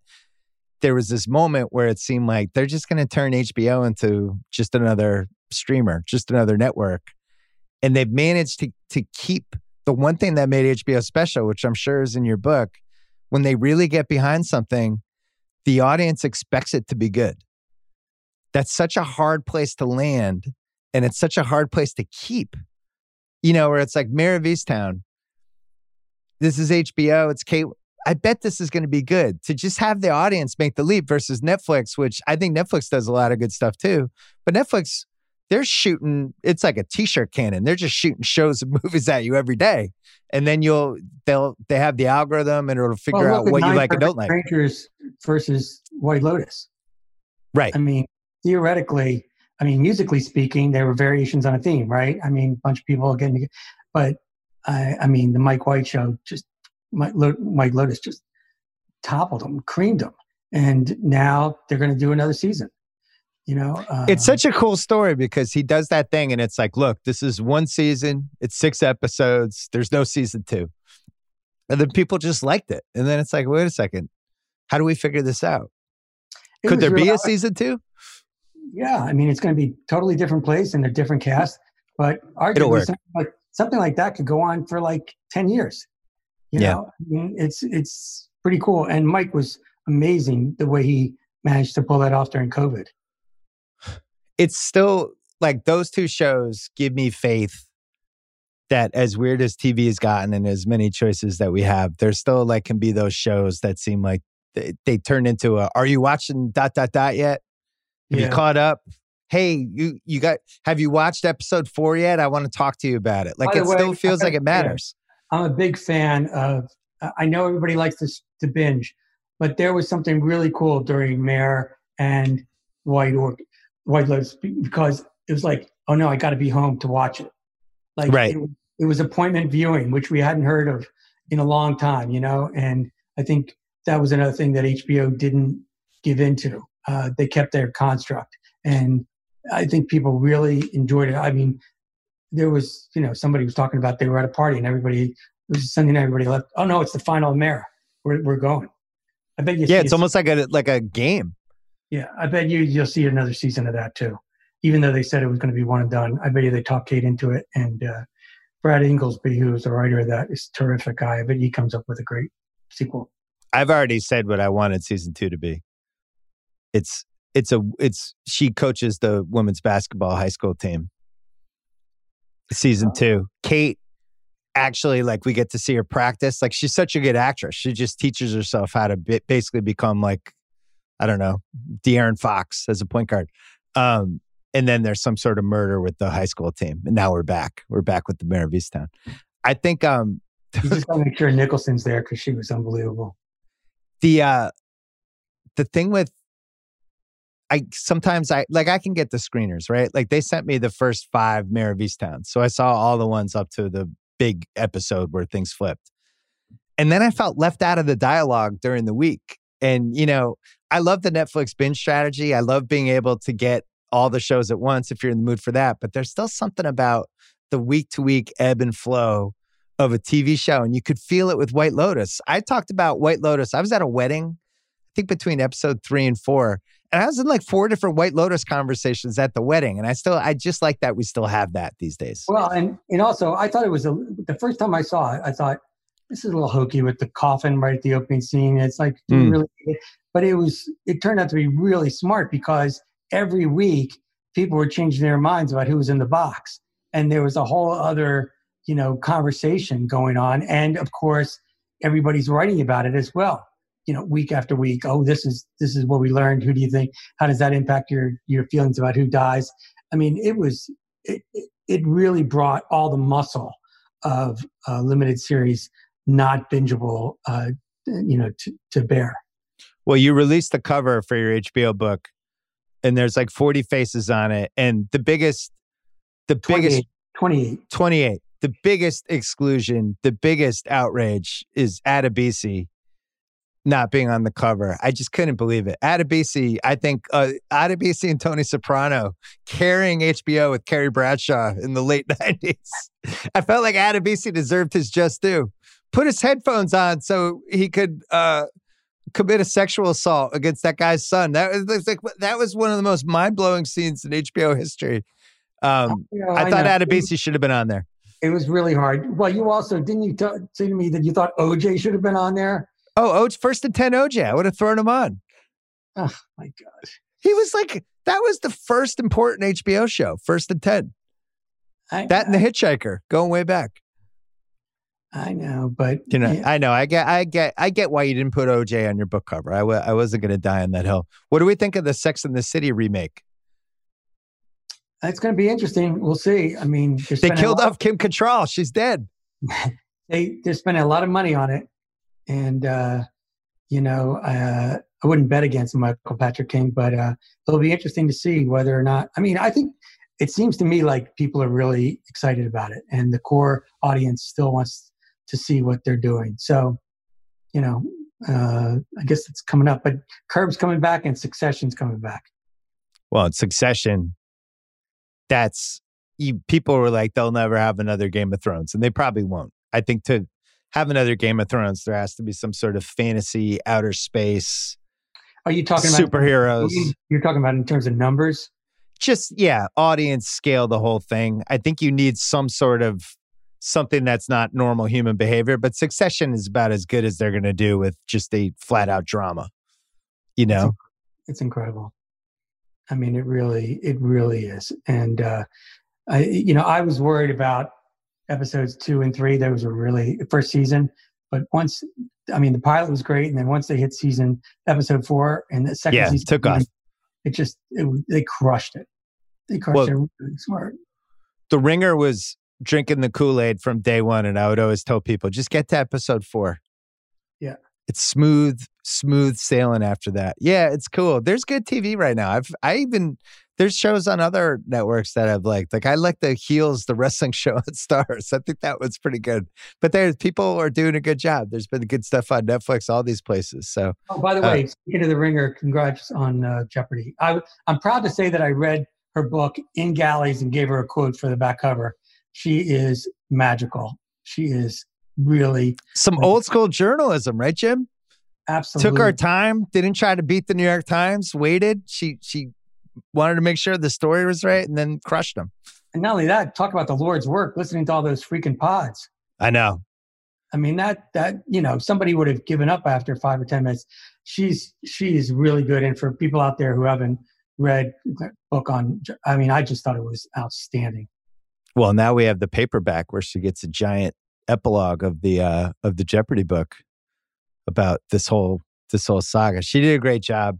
I think it was a good like because a couple of people, I talked to John Walsh this week actually, and he was he was like thrilled by it. He loved like this old school like reporting type moment, and uh and we were talking about I had nothing to do with the story other than just giving the thumbs up on it, but um the the cool thing about it was the concept of taking your time with the story, which I'm not sure everybody does anymore. They try to rush, they, they get worried somebody else might have it, and they just try to throw up whatever they have.